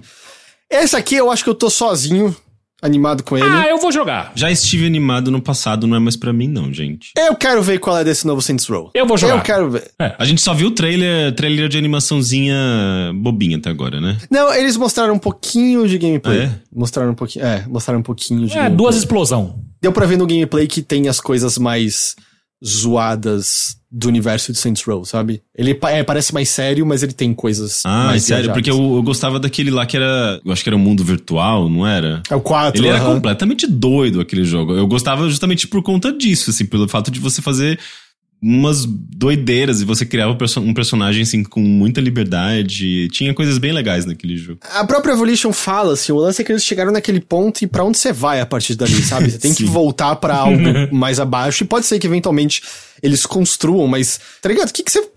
você já podia basicamente voar naquele Ué, jogo. continuava sabe? fazendo isso. Ah, mas eu, eu quero ver qual é desse Saints Row. Eu, eu gosto de, de Saints Row. E, mas não tenho muito o que falar além disso, não. Ah, é tipo, tá aí umas gangue, umas armas, uns carros, umas piadas. Será que você gosta mesmo? Ou será que são suas memórias? Não, tudo que você falou eu acho que eu gosto. eu não ligo muito pra carro. Você gosta de gangue, de arma, de, de carro? De ga- carro você não gosta muito, você falou. Em videogame eu, eu gosto. E aí? Em videogame eu gosto. Na vida real eu não gosto de quase nada disso. mas em videogame, em videogame eu gosto. Agora acabou as datas, né, que a gente conhece. Agora são as datas Não, abertas. tem mais ainda. Ah, não, tem mais, tem, Tem mais. mais, tem mais. É que esse daqui é só outubro. Vocês já ouviram falar desse jogo? Kingdoms of the Dump. Não. Ah, eu acho que é um Eu. RPGzinho de lixo lá. É, É, eu vi. Ele, ele foi financiado via Kickstarter um tempo atrás. Ele é um RPG com claras inspirações na era 16-bit. E é tudo lixo e parece legal. É tudo esse jogo é um lixo. Esse aqui a gente vai poder falar que é um lixo. Que é... É, parece. É, não, ele, pare... ele parece fofo, ele tem uma pixel art bonitinha, lembra justamente, sei lá, Final Fantasy. ah, tô- Óbvio, eu acho que ele tá mirando em pessoas como eu que tem nostalgia pela era 16-bit de RPG, né? Eu acho que ele tá dialogando diretamente com isso. Kingdoms of the Dump. Ou é Kingdom of the Dumps? Acho que é Kingdoms of the Dump, é isso. uh, outubro. Vamos ver qual que é o próximo. 11 de novembro, Starfield, da Bethesda, que eu, eu não acredito que vai sair nessa data. Eu acho que vai, eles já. já eu, eu Eles nunca vai, eu acho mostraram nada desse jogo, a gente não viu uma ceninha, a gente não viu um, sim- um segundo de gameplay desse jogo até hoje. Starfield é um NFT. A Bethesda já fez isso, né? O Fallout 4 ela anunciou logo antes do jogo sair, basicamente. Esse aqui ela anunciou, mas talvez ela esteja esperando pra, pra mostrar só quando tiver lá Ah, bem pertinho. mas Fallout é Fallout, né? Tipo, é uma série estabelecida. Isso daí é um negócio novo. Eu acho que ela Ah, teria. vai ser, vai ser exatamente o que a gente conhece de Fallout e Elder Scrolls, só que no espaço. Fallout e Elder Scrolls no espaço? Será? É, acho que sim. Com naves, daí, então, ou seja, vai, vai ser. Qual que é o nome daqueles jogos de nave lá que tinha uma galera jogando online? É, Eve Online, Não, Eve não. Eve é muito MM MMO. O, o Teixeira Star achou. Citizen. É, Star Citizen. Provavelmente vai ser uma coisa meio nesse. Eu? nesse Ah, Star não, Citizen. não. O que o Teixeira gosta é outro. É o, é o que é inspirado no O Freelancer. Wing Commander o- lá. Commander! Elite Dangerous, obrigado. Elite Tautológico. Dangerous. Commander! É, tem, é que eu pensei no Wing Commander. Quem que, tá, quem que é o desenvolvedor do Wing Commander que tá fazendo. Ai, que, que é- cara. tá por trás de um desses jogos? É o que tá fazendo o Star, o Star Citizen agora, não é? É, eu acho, é, eu acho que é. É, porque você tem justamente esses dois grandes é, antigos, né, simuladores de voo que é, é, espaciais, que é justamente o Elite e o Wing Commander, que, a- que é- o, o Elite continua sendo Elite e o Star Citizen é basicamente uma evolução, né, do Wing Commander. Quem aqui tá mais animado pra Starfield? Talvez eu, que Talvez eu gosto você. do rolê. Ah. É, O, o, o meu lance é porque às vezes a Bethesda faz coisas que eu gosto muito e às vezes faz coisas que eu não suporto. Tipo, eu amo Skyrim. Muito, muito, muito. Eu não gosto nem um pouco do Fallout 3 e menos ainda do Fallout 4. Fallout, Fallout 3 eu pelo menos aguentei terminar. O Fallout 4 eu aguentei, sei lá, 10 horas. Então eu não sei, Starfield vai ser Skyrim ou vai ser Fallout? Esse Starfield, ele não tem uma cara meio de Outer... Como é que é? Outer Worlds? Ah, pode ser que ele tenha uma pegada, porque Outer Worlds já é, por sua vez, inspirado, né, Ah. pelo estilo de jogo da Bethesda, ah, e você vai de planeta em planeta, né, então pode ser que tenha alguma coisa dessa pegada, não sei. Ah, de qualquer jeito, vai estar no Game Pass, eu vou, eu vou ver, então, é, com certeza por conta disso. Mas é o RPGzão da Bethesda, eu acho que esse também é dos, dos jogos mais aguardados do ano, porque a Bethesda, né, esse... Esse estúdio Bethesda tem uma legião de fãs muito, muito, muito fervorosa, com certeza. É, e tá fazendo isso há, sei lá, mais de cinco anos. 8 de dezembro a gente tem o Stalker 2, que foi adiado agora aí. Sem NFTs agora, cancelaram os NFT dele. Será? Mas isso atrasou por isso- um pouco, né, o desenvolvimento. Por, i- por isso a gente pode estar animado para ele de novo, senão tava proibido. E aí a gente tem marcado só pro final do ano sem data, um que eu tô muito animado, que é o Sea of Stars. Ai, parece tão bonito, né? Qual que é esse? Eu não A, lembro gente, a gente falou do, do jogo lixo lá do, do RPG 16-bit, mas esse aqui ele pega, ele, vai além, assim. Ele parece que ele injeta todo um, um trabalho visual, assim, nesse tipo de jogo de 16-bit. Ele tem uma inspiração, parece que muito clara em Chrono Trigger. Chrono Trigger, né? É, Ele, ele parece estar fazendo coisas bem interessantes a partir dessa referência original dele. Mas basicamente é do mesmo pessoal que fez The Messenger fazendo um RPG estilo 16-bit, com umas animaçõezinhas muito bonitas, cenários muito detalhados. Animação, Tá lindo, tudo lindo, uma lindo. pixel art, né? Muito espetacular, assim. E tem um lance de um, o mundo do jogo ah, tem passagem do tempo, né? Então você tem eh, ciclo de dia e noite e muito da- de como você interage, das quests, das coisas envolvem eh, tempo, sabe? Nossa, Eh, que animação bonita, hein? é muito, Muito legal. legal. O, o sistema de batalhas pariu. lembra de Chrono Trigger, tem esses, eh, eh, essas interações em conjunto, né, com os personagens. da Nunca sua- joguei Chrono. Trigger. Sério, você poderia jogar. É, é um jogo, eu acho que continua muito bom. Ele é um daqueles, daqueles timeless classics, assim, aqueles jogos atemporais, sabe? Você ia gostar, Teixeira. E assim, ele tem o lance de que ele tem acho que 14 finais diferentes. Ah, Caralho. faz um só, tá bom. Mas é, você faz um só, e assim, não é que ele é curto, mas RPGs longos, o longo significava outra coisa nessa época, sabe? Uhum. Então não é um- uma duração que você vai falar, puta, eu nunca vou ter tempo pra isso. Você tem, você tem tempo pra fazer um, um, um final. Onde eu assim. posso E- jogar vai- ele? Onde eu posso jogar ele? Ah, Nossa, o eu acho que em tudo. Ah, e ele tem. Ah, ele tem versões mais novas, mas é, de fato, joga no emulador aqui. Não depende tem? Não tem na onde Steam? você quiser. Mas eu acho que é zoada a versão que tá no Steam, não é? É, talvez. tem- aqui, ó, acabei de ver um aqui, ó, Chrono Trigger, Mas eu acho que é zoada a versão do de Steam. 2018, é zoada? Eu acho que é. Deixa Ah, para não, segundo o Pedro Taran, agora é ótima. Ah, então tá Ah, very positive. Eu acho que às vezes atualizaram, né? Não sei. Aí, ó, 50 conto, meio caro. Vou Nossa, deixar na minha 50 lista. conto, gente, pra um jogo de. É. Não, é emulador. Eu vou deixar na minha lista de wishlist. Eu presumo que essa versão de Steam tenha isso, mas quando ele foi relançado no PlayStation, ele ganhou umas cenas de anime no, no meio, que são legais. Que, se você procurar, é certeza que tem até hoje. Como é que se chama quando você põe música junto dessas cenas? Era tipo Shop Sway com, essa, ah, com essas cenas. é... AMV. AMV, muito AMV com essas cenas animadas de Chrono Trigger.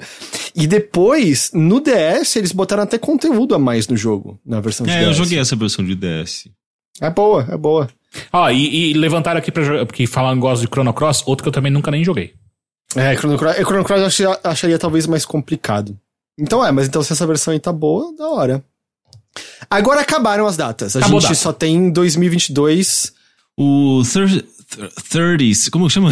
Eu não consigo. Thirsty. Thirsty. Thirsty. Thirsty, Thirsty. Thirsty, Thirsty Suitors. É, é um jogo da Outer Loop Game que fez Games, que fez aquele jogo do, eu acho que é Falcon Age, se eu não me engano. Falconage. Falconage. É, também vai ser distribuído pela Anapurna. Esse jogo parece muito legal. é, Parece muito Parece legal. muito Ele engraçado. foi anunciado agora no final do ano passado, eu, eu acho que foi, sim, na, no, no Game Awards. É, é basicamente um jogo em que você é uma garota do Sri Lanka, de uma, de uma família, né, que, que vive, no- não sei se vive ou se tem essa ascen- ascendência, essa origem do Sri Lanka.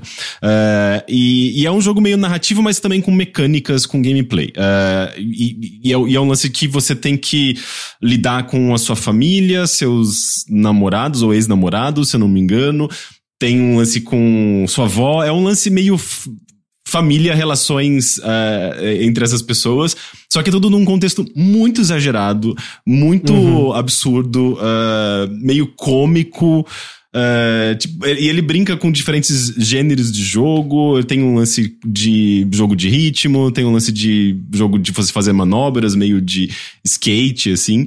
Eu acho que tem al- algum lance com culinária também. Ele tá justamente explorando essas, essas coisas é, culturais do, do Sri Lanka. Então ele, ele, ele parece muito fresco, assim. Ele parece brincar com. ah, a gente não vê muito com muita frequência o que ele tá fazendo, aparentemente, sabe? É, aí você falar que ele, ele, o, o trailer que eles mostraram tem um- umas piadinhas muito boas, assim. Ele tem um senso de humor que, que me, me pegou bem ali, sabe? Eu, eu fiquei interessado nesse jogo. É, eu também achei bem legal quando ele- esse anúncio aí. Supostamente em algum momento desse ano. É, supostamente em algum momento desse ano. Que mais? O Neon White, ah, que está sendo desenvolvido por um desenvolvedor famoso, não lembro o nome dele. Ele não é o cara do Donald County? Ah, eu acho que é. É, eu acho que é isso mesmo. Deixa eu só ver. É, Ben, Ben- não, não é Ben. É... É bem Exposito. É o Ben É o Exposito. bem Exposito, sim. O Neon White ele é um jogo em primeira pessoa que ele também é um jogo de cartas, se eu não me engano. É, em que você tem, tipo, esses desafios ah, em primeira pessoa, de ação, ah, mas ele não é exatamente um jogo convencional, assim. Você tem essas cartas que trazem justamente habilidades específicas para você lidar com esses desafios de combate, de plataforma. E você tem diferentes maneiras de você lidar com esses desafios, justamente porque você pode fazer decks diferentes.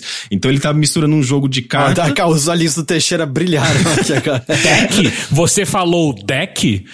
É, ele tá fazendo um- um- uma mistura que eu acho que a gente nunca viu até agora, né? Que é justamente é, jogos de. é, montar. Como se diz é, esse, tipo de, esse gênero de jogo? Deck builder. Deck builder com um, é, jogo de ação em, em primeira pessoa, com velocidade, com uma coisa meio parkour. Ou seja, é o jogo perfeito do Teixeira.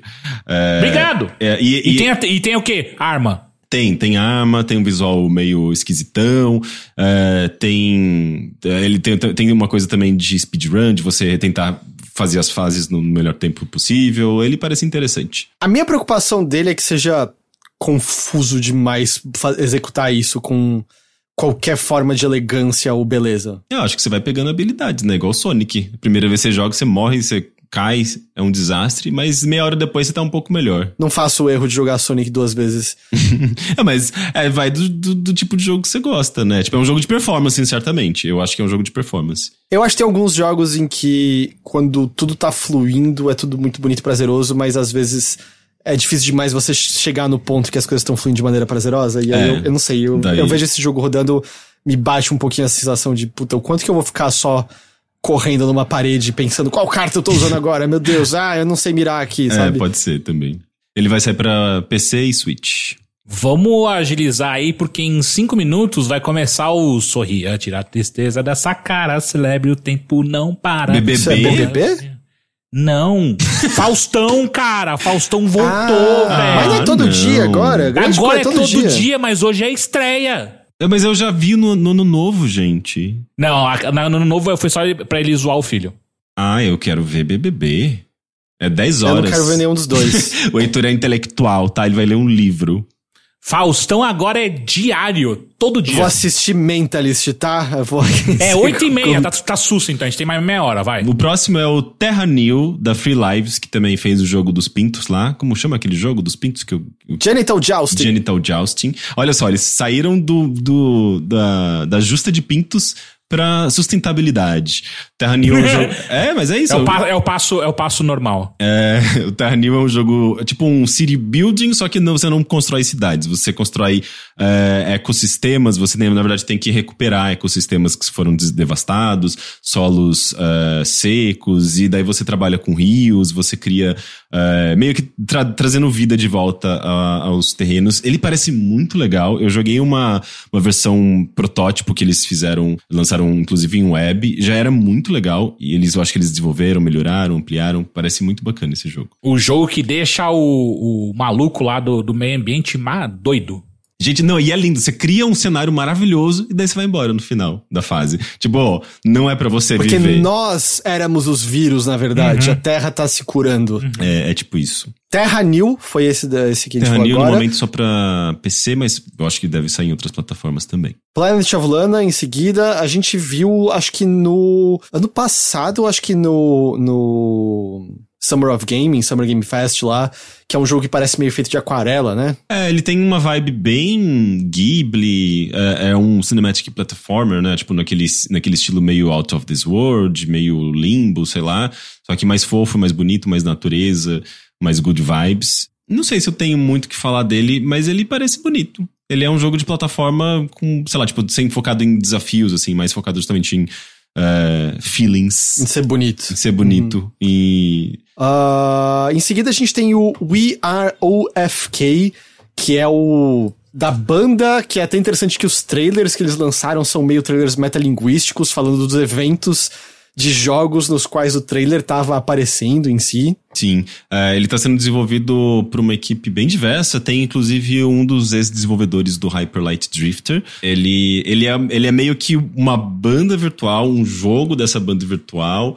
É, é um jogo 100% narrativo, focado ah, nas vivências dessa, desses integrantes dessa banda. Tem mais animações muito bonitas, um visual bonito. Ele parece interessante, eu, eu, eu gostei dele, mas eu não sei exatamente, assim, em termos de gameplay, exatamente o que, que você faz. Eu acho que é um jogo mais de você selecionar diálogos, tomar algumas decisões e acompanhar essa história, sabe? We Are OFK. Sim, e é um jogo bem musical. Tu acha que tem toda um, uma trilha sonora, assim, um álbum inteiro que eles estão compondo pra esse jogo. Parece legal. Falando em bastante musical, esse aqui você botou, Rick, eu não conheço.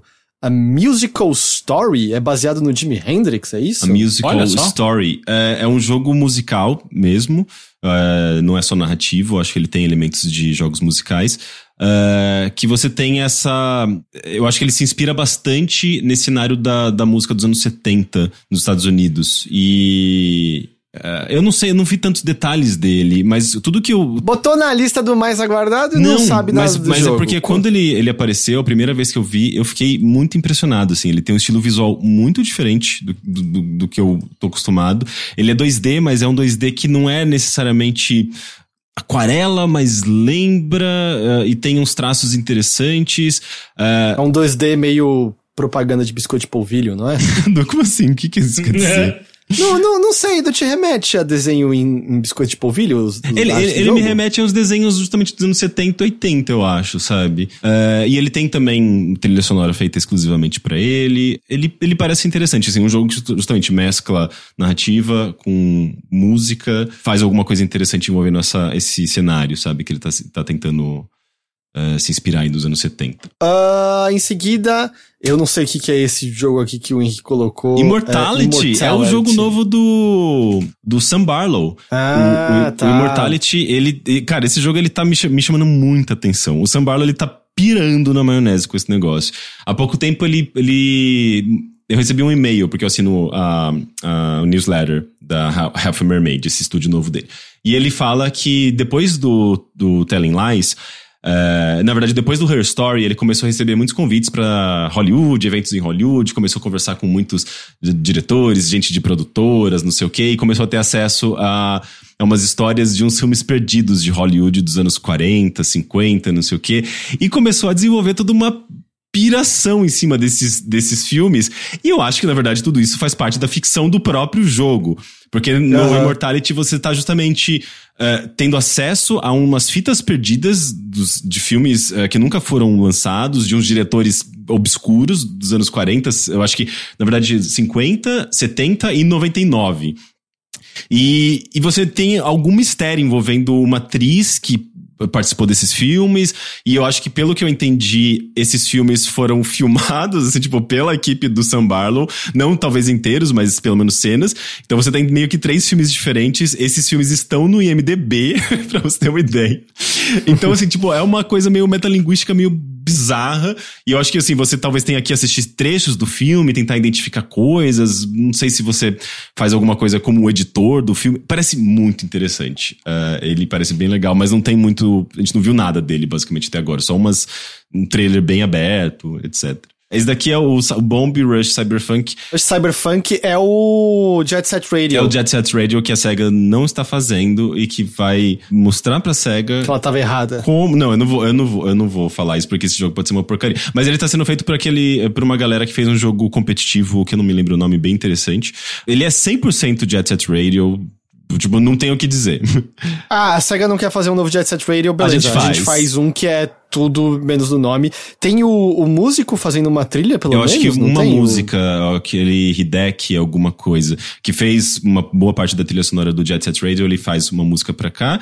Uh, mas é uma trilha sonora bem uh, eletrônica nos 90, hip hop, uh, parece interessante. Sim, parece. Esse também é um que, a real, é. Bom, supostamente sai esse ano, mas eles não deram nenhuma data mais firme. Uhum. Eu não, eu não sei, pode ser que seja adiado, pode ser que não seja, não sei. Mas... É, todos esses estão nessa, nessa, nesse saco. O próximo é o... Uh, Somerville. Somerville. Você sabe mais que dele? é...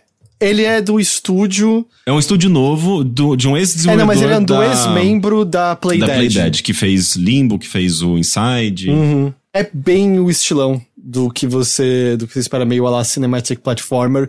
Eu acho que ainda tá bastante envolto de mistério, uh, baseado no que eles mostraram até agora. É. Mas é tem o pedigree de alguém que trabalhou uh, na, na Playdead fazendo algo. Porque assim, a real é, a gente tem muito cinematic platformer, a maior parte deles eu não gosto porque eles eles não conseguem acertar, tipo, como a Playdead acerta, por exemplo, no, no, no Inside. E eu sinto que, ah, eu, eu, eu, sinto que eu já vi o ápice desse gênero, sabe? E aí quando você joga as coisas menores só fica meio. Hã.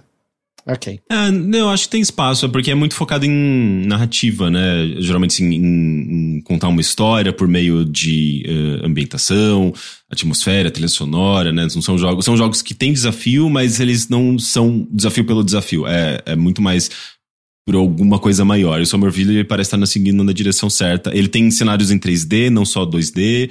A gente não, tá, não tem muitas informações, é uma coisa meio apocalíptica, invasão alienígena, mas talvez tenha alguma coisa a mais. Ele parece interessante. Vai sair também para basicamente, uh, sei lá, Xbox, uh, PC. E eu acho que não sai para PlayStation, porque a Microsoft eu vi ela. Um, falando bastante dele, talvez. E, e, ele, ele... Às vezes é um, um ano de exclusividade. É, talvez. E ele sai pro Game Pass. Esse outro você que botou, Rick, eu não sei o que é The Invincible. Esse The Invincible, eu também não, eu não lembro quem que tá desenvolvendo, acho que é um estúdio novo, mas é, é um jogo que tem uma certa inspiração em... Como chama aquele diretor russo, Tarkovsky? Caralho, ok, Tarkovsky, É, sim. Tarkovsky. É, ele, ele é um jogo de ficção científica de, em que você controla, tipo, meio que um, uma espécie de astronauta num planeta alienígena, mas ele não tem nada de ação, assim, tipo, ele não é um jogo de explosões, de tiro, é um lance muito mais atmosférico, você tá lidando com umas, umas tecnologias retrofuturistas, ele parece. Ele não, a gente não, não, sabe muita coisa sobre ele, na verdade. Mas é, tudo que eles mostraram até agora parece muito bonito e muito intrigante, sabe? Tipo, ele tem coisas. É, pelo menos visualmente, bem interessantes. E ele é baseado num quadrinho, que eu não conheço, mas justamente o quadrinho também se chama Invincible. Acho que é um quadrinho polonês, se eu não me engano. Beleza. Esse aqui a gente viu um hum, bocadinho. Parece bom. Na, no Game Awards, né? No finalzinho do ano passado que é um jogo PVE. Uhum. É um uhum. jogo. O Ark Riders é o jogo que eu tô mencionando. Esse aí promete, hein? Contra uns. Meio que uns robozões, né? E aí parece ter o lance que você pode mirar em partes diferentes desses inimigos e a gente vai se, se ajudando e tal. Eu, eu também curti do que eu vi lá no, no durante o Game Awards. Foi das coisas que mais me chamou a atenção lá no. Formatiminho, né? Basicamente você jogar um MMO, parece, sabe? Tipo, com. Um MMO não, vai. Um Destiny da vida, sabe? Jogando com a galera. Ele tem uma pegada meio retrofuturista, não tem? Uhum. É, parece baseado em tecnologia antiga. E esse, Rick, foi o jogo que seu amigo foi reclamar com você que o, a música que tocou no trailer aparentemente é um, é um hino LGBT. Ah, é. E ninguém sabia quando a gente tava fazendo ao vivo. Eu só mencionei, ah, parece ah. uma música do Sayonara Wild Hearts.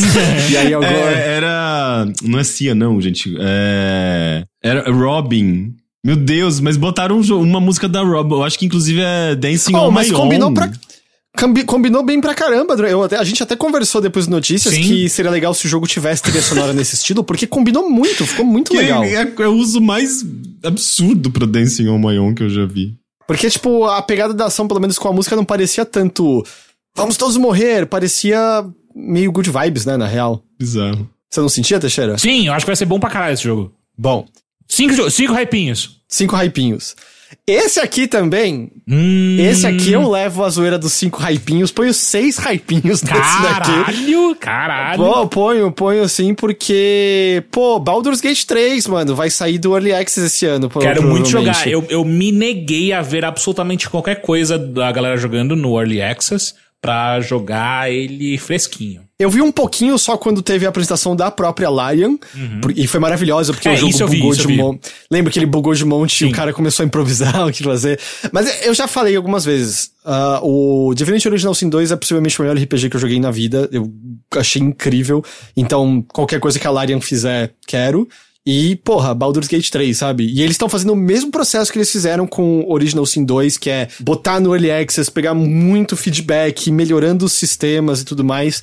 Então, puta, tô animadaço pra, pra Baldur's Gate 3, animadaço. É, eu também quero, parece interessante. É meio que...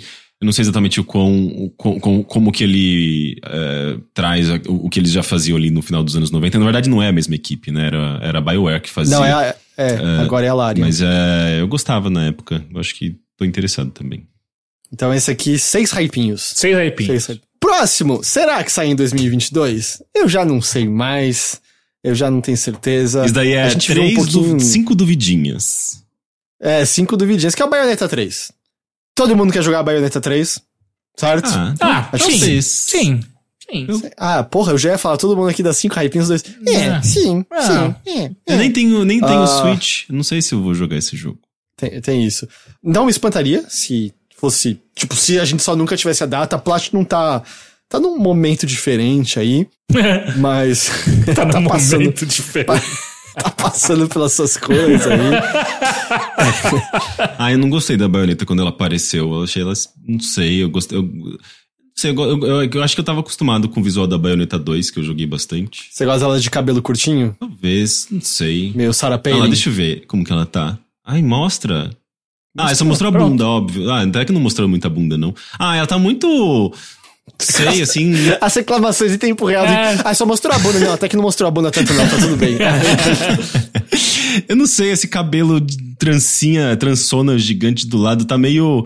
É, lo, Lolita de, de, de, anime. É anime, não tenho o que falar. Bom, né? é, é. Porra, Henrique. Nossa, que problema é esse anime que parece um anime, né? Puta que pariu. e ela tá mudando. A variedade é o tempero da vida. É só isso. É, é, talvez. Bayonetta 3, se sair da hora, não sei se vai sair. Esse próximo. Esse é o jogo mais esperado do ano pelo Heitor. É, o mais do Heitor. Mais, Mais, mais. mais, mais, Tá mais. Esse aqui é oito hypinhos. Oito. Tá. Oito hypinhos. O bom que a gente tinha estabelecido que era cinco no máximo, já estamos em oito. e é assim que a gente constrói a tabela de 0 a 100, né? É assim. Ah, que é o Breath of the Wild 2. É o Breath of the Wild 2, eu quero, eu quero... Eu acho que vai sair esse ano. Eu boto fé que sai esse ano. Apesar que a gente não sabe, né? Pode ser adiado, mas porra, Breath of the Wild, melhores jogos da minha vida. Quero muito continuação. Você falou que ia me emprestar e nunca me emprestou, né? Eu falei que não tá comigo, acho que tá com a Pri, meu jogo. Ô, puta que pariu. Compra, Não, compra. não, eu não vou dar dinheiro pra Nintendo, chega. Ué, com- compra usado. Tem demais dinheiro pra, pra Nintendo. Compra usado. Mas aí, é, bom, tá, vamos ver. Mas esse vídeo aí é, é o do 2 ou é o do 1? Um? É, do 2? É do 2, é a Do única dois? coisa de gameplay que teve do 2 até agora. Foi da E3 do ano Mas passado. parece um. É, o mesmo- é a mesma plataforma, é a Porra, continuação. é vai ter o mesmo é a mesma visual. engine, é óbvio que parece o mesmo jogo, Espera, a gente vai chegar no God of War daqui a pouco. Você vai ficar surpreso também com o que você vai ver ali. É, Breath of the Wild 2. Que, que dizer de Breath of the Wild 2? Quero pra caralho. Põe nas minhas veias, enfia nos meus olhos. É isso. É isso aí, é isso aí. O que, que a gente tem em seguida? Temos em seguida The Callisto Protocol, que eu não faço ideia o que que é. Cara, sabe o que é esse jogo? Ah. Ele é o jogo do estúdio do Glenn Schofield. Quem é isso? Que é o. Ele é o cara que tinha fundado a Visceral lá em 2008 e é um dos responsáveis pelo Dead Space original. Uh! E aí esse jogo ele é basicamente um sucessor espiritual de Dead Space. Ah, ah. A coisa Que por, que por sua vez. e Não, e que por sua vez o Dead Space já era um sucessor espiritual de System Shock. E, e que tá sendo rebutado, E que- né? Tem o reboot do Dead Space Pronto, já É o tem, full circle, já né? tem- tem- é, já tem o ciclo completo. Aliás, o System Shock tá sendo rebutado E no o remake Dead e o Space. Dead Space, então... E aí o que aconteceu Então- quando esses jogos saírem é a, a quarta onda da Covid começa. E daí a gente percebe que a indústria de games não sai do mesmo ciclo, Tem né? três jogos. Mas deixa, eu- deixa eu dar um detalhe importante sobre o Callisto Protocol. Ah. Que é, eu falei, tem esse lance meio lá do Dead Space. Mas revelaram um lance desse jogo. Ele se passa no mesmo universo de De. PUBG. Ah, não. Quê? Puta, agora que eu vi que é da Isso, Crafton. gente. Nossa, cara. Ah, vai dizer que tem NFT É. também. Não sei, mas é que tipo, porque eu, tipo, eles estão expandindo a história do mundo de PUBG. Ah, eles e estão querendo fazer jogo- igual o League of Legends, né? Vai sair, sei lá, Ou meio Arcane do Fortnite, PUBG. sei lá. É. E aí esse jogo, esse jogo é no mesmo universo de PUBG. Ok, Co- ok. Ah, não, beleza. A, a questão é como que eles vão ligar? é tipo, porque eu posso falar qualquer coisa. Puta, sabia que Mickey tá no mesmo universo de Super Mario? Tipo, foda-se, saca? não, e assim, pode ser, ah, é no universo, é 3 mil anos depois. É. Tá ligado?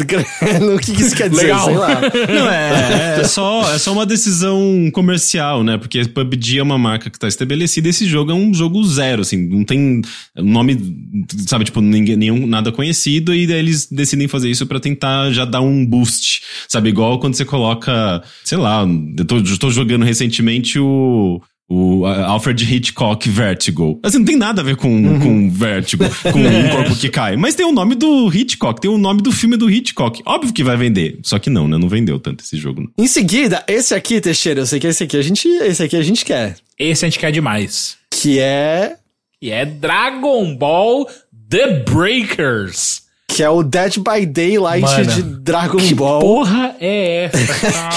em que você tem que escapar do céu e ir pra outros planetas antes que o céu evolua e, e aparentemente você pode dar um tiro de bazuca no céu e, e o, o Long pode se transformar nas coisas que nem ele podia no desenho.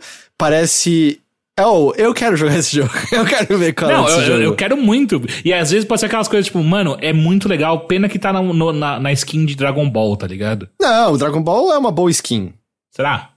É, é, é. O Heitor falando, ai, não vou jogar Kibe, é muito de menininho de 10 anos. Daí de repente sai o, o porquinho todo fofinho. Pu, pu, pu, pu, pu. Dragon Ball é uma série de mangá e animação de pessoas maduras e adultas, ok? É, Você não entende a profundidade do que Akira Toriyama quer dizer. Lapada na sua rachada. obra É isso. Seminal. É, Mothman, 1966. Que isso? Cara, É um filme. ele é um jogo, ele é um jogo narrativo, só é tipo basicamente uma novela visual, pelo que eu entendi, com um visual meio inspirado como se fosse uma novela pulp dos anos 60. O visual dele é maravilhoso. É, eu não sei se a história vai ser boa. É, é, tem tipo quatro cores. É, uma coisa meio CG, CGA. CGA não é. VGA. Não, é CGA mesmo. RGB. Não, VGA tem muitas coisas, 256. Daí tem tipo. Acho que não, RGB, verdade tá, então. tá mais pra EGA, assim. Um negócio bem minimalista. Bom, Mothman 1966 também tá pra 2022, sem nada mais específico do que isso. É tipo novela visual, narrativa pura, Aí assim. achei muito Itch.io. Você vê, você vê. Agora, agora há pouco era eu tenho preconceito, eu tenho tripulafobia, eu, vocês estão me culpando por eu aqui elevar a criatividade. Aí eu coloco na lista Mothman 1966. Parece. Parece It, parece muito pequeno. É porque, bosta. mas é porque bosta. vai pro, pro outro lado da balança. Eu gosto das coisas que estão ali no meio. Tem um, tá encorpado, sabe? Tem um, assim, um, um desenvolvimento. Entendi. Você gosta do que não fui eu que falei. É o que eu não tô entendendo. Se eu falei, o Rick não gosta mais. Mas é que eu não sei, eu não vi nada do jogo. O jogo tem umas, umas frases, uns desenhos estáticos, mas ok. É, é como o Hacker falou aqui no chat, o Rick sofre do problema de ser hipster odiando hipster. Tá. Esse próximo eu vou passar super rápido também, que é o Final Fantasy VII Ever Crisis. Que, o que que é esse jogo?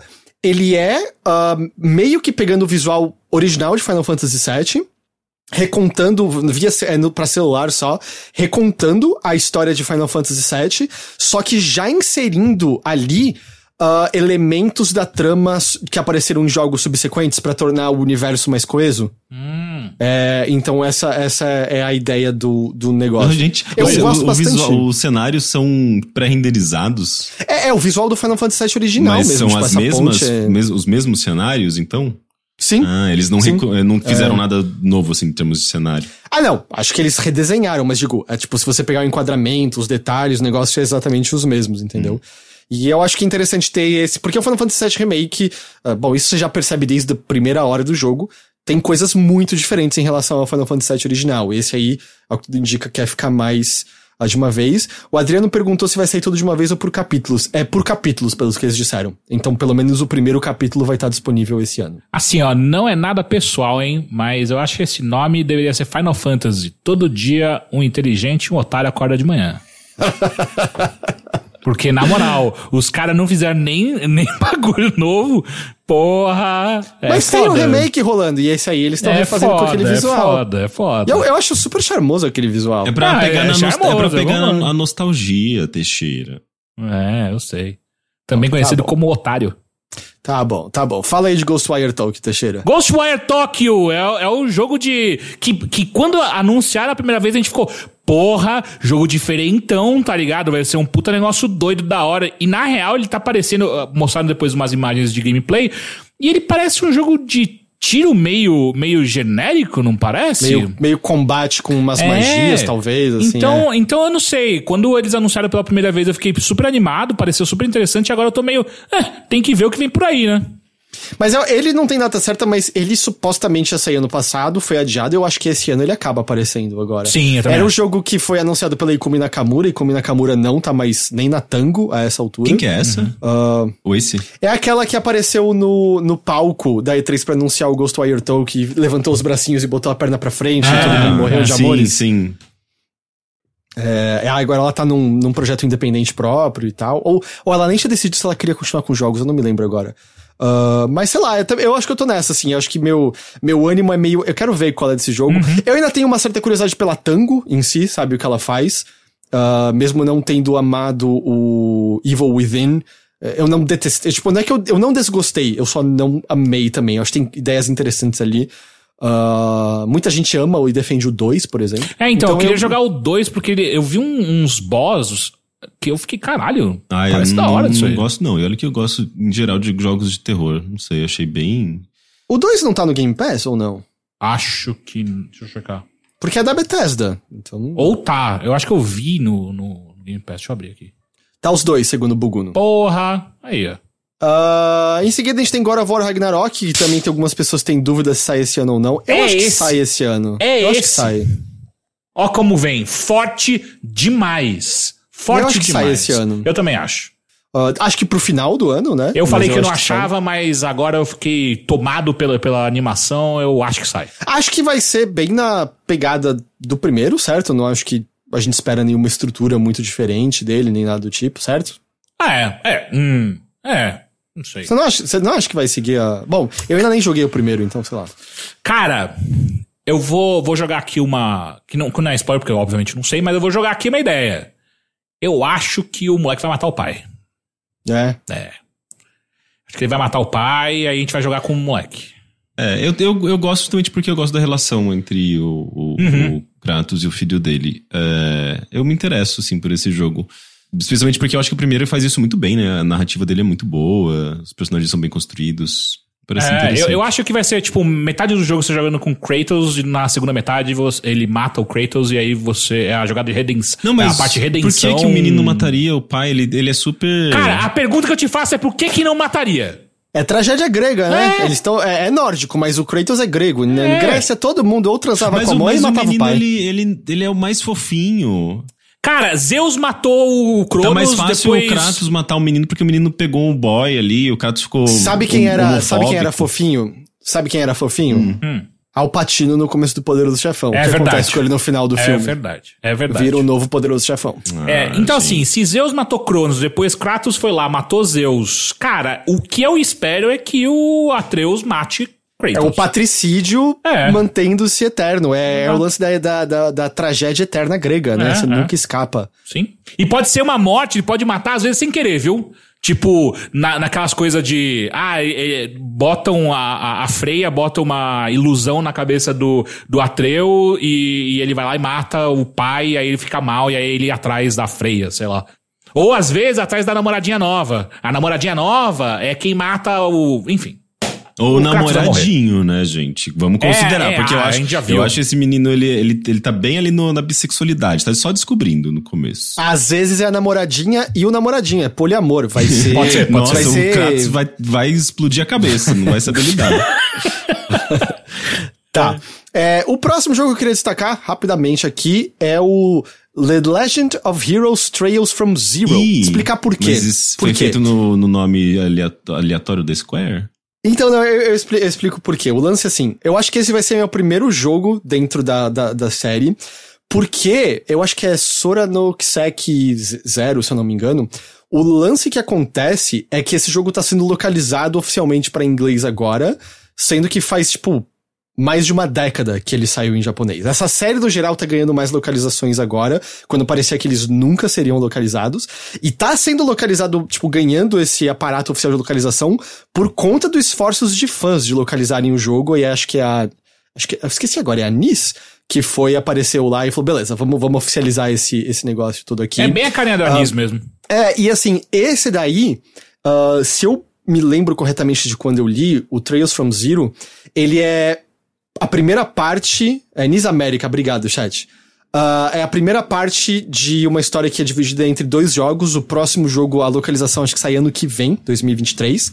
Que é, se passa dentro do chamado arco Chris Bell, que é meio que uma pequena cidade que fica bem na limiar entre dois impérios gigantescos. Então é um jogo que se passa nesse ambiente e ele é mais sobre intrigas políticas do lugar, do que tá acontecendo, como cada império empurra a sua influência de um lado pro outro. Ah, parece bem legal por tudo que eu vi, que eu vi ah, dele. Ah, e então eu tenho curiosidade. Doido. Mas não é de 2022, né? Pra gente é, eu não falo japonês, Toma É um essa. jogo de 10 anos atrás, né? Toma de graça. mas É, Chinatown Detective Agency, que inclusive tem, tem brasileiro trabalhando nele. Tem brasileiro. Esse eu tô animadão pra jogar. Point and click com um visual muito foda. A arte do. Como é o nome do, do brasileiro fazendo jogo? Ixi, não lembro. Esqueci. Esqueci. Eu sigo ele no Twitter. João dele Silva. lá. Mas assim, pra quem gosta de point and click, eu acho que vai. Vai, parece que vai chamar a atenção. Eu gosto muito da pixel art desse É, a jogo. pixel art tá bem bonita e ele parece ter uma coisa meio Carmen Sandiego. É, porque você vai em diferentes locais, não é um jogo assim que você de controla diretamente o personagem, é, necessariamente andando, sabe, corta a loading pra próxima tela. É uma coisa mais menu, assim, tipo, é mais Uhum. interação, tem uns diálogos, tem, eu acho que alguns, não sei se necessariamente puzzles, mas me parece ser uma, não é necessariamente um adventure point click tradicionalzão, assim, ele tem uma coisa mais Carmen Sandiego, pelo que eu entendi. Ah, mas Chinatown Detective Agency, eu, eu tô seguindo, acompanhando esse jogo já tem um tempo. Você também, né, Rick? Sim, parece bem legal. Eu gosto muito de point and clicks de maneira geral. Eu gosto muito do visual desse jogo. Eu tô bem animado pra, pra jogá-lo. Quem tiver curiosidade, interesse, o prólogo do jogo, tem vários adventures até mais fortemente fazem isso. O prólogo dele, que é um caso à parte, tá de graça para você já baixar se quiser no, no Steam. E aí você consegue ver se você gosta dele e tal. Uh, mas Chinatown Detective Agency é o nome desse jogo. Em seguida, a gente tem Little Devil Inside, que a gente tá acompanhando também há muito tempo. E aí, ano passado, a gente viu mais do gameplay dele pela primeira vez. E eu admito que quando a gente viu mais do gameplay, minhas expectativas, os hypinhos caíram um pouquinho. sabe? Ah, esse jogo eu, eu estou acompanhando há quase 10 anos. Eu me lembro de colocar ele em listas no IG, pra você ter uma ideia. Não, É, não, juro, não, não é juro, juro, juro pra você. Eu acho que é um, aquele tipo de jogo Caralho. que os desenvolvedores vão mudando coisa no meio, sabe? Ai, vamos colocar mais isso. Ai, a, a engine tá velha, vamos ter que refazer tudo. e daí, tipo, me, me soa muito como esse tipo de desenvolvimento meio, meio, sei lá, eles estão correndo atrás do tempo, sabe? Mas é assim, o jogo é lindo, lindo, lindo. Tem essa estética meio. Sei lá, viagens que a gente pensa mais no século XIX, quando. É, tem uma coisa meio, meio histórica mesmo. Quando, quando o mundo ocidental tava indo destruir a África completamente, mais ou menos, essa época, assim. ah, tanto que o jogo até teve certa controvérsia por conta da retratação. ah, da retratação, por conta de como ele apresentou alguns. Alguns nativos e tinha um, um visual meio estereotipado, eles pediram desculpas, corrigiram e tudo mais. Eu, eu tenho curiosidade pra pra jogá-lo. Ele está, ah, eu acho louco que até hoje a gente não tem uma data certa dele, mas eu acho que de 2022 ele não passa. Espero, né? Senão eu desisto. Fala, ah, esse jogo é um delírio coletivo. Ah, Marvel's Midnight Suns. Que Deus me perdoe, mas eu tô afim de jogar esse negócio aí, hein? Cara, é que eu acho que você tem a mesma coisa que eu, é. Eu não ligo tanto pra Marvel, Uhum, uhum. mas eu ligo pra Firaxis. Sim. Gente, mas da Firaxis? Firaxis não faz uh, Civilization? XCOM. Faz XCOM. Ah, XCOM, sim, verdade. XCOM. Sim. É, e aí eles estão basicamente fazendo um XCOM de super-herói. E com boas diferenças, né? De você tem menos unidades, mas elas são mais poderosas. Lembra um pouco até Chimera Squad nesse Então, sentido. exato. Depois de Chimera Squad, eu acho que a, a, a Firaxis, ela ainda subiu ainda mais no meu conceito. E eu acho que por conta do Chimera Squad, ah, eu acho que esse jogo tem altas possibilidades de serem legais. Tem cartinha, Tem cartinha! né? Tem cartinha. Carta é... o futuro dos jogos. O que, que é carta se não um NFT físico? é Exato. Eu tenho um. Ah, e pareceu legal até a parte que eles mostraram de você desenvolver relacionamento com os heróis pra poder destravar novas habilidades e tudo mais. Ele até, por um segundo, ele tinha sido anunciado pra fevereiro desse ano, ou março. Rolou isso? É, e aí ele foi empurrado, eu acho. E agora tá só 2022 sem uma data mais certa, eu acho. Quero muito jogar. Vai ser muito legal. Mas vocês sabem realmente, assim, porque, tipo, tem muito desses jogos também de. Olha, como a gente tem muitos personagens e a gente vai colocar eles pra lutarem entre si. E são uma porcaria esses jogos. Tipo, Então, mas aquele da aí tá. Disney.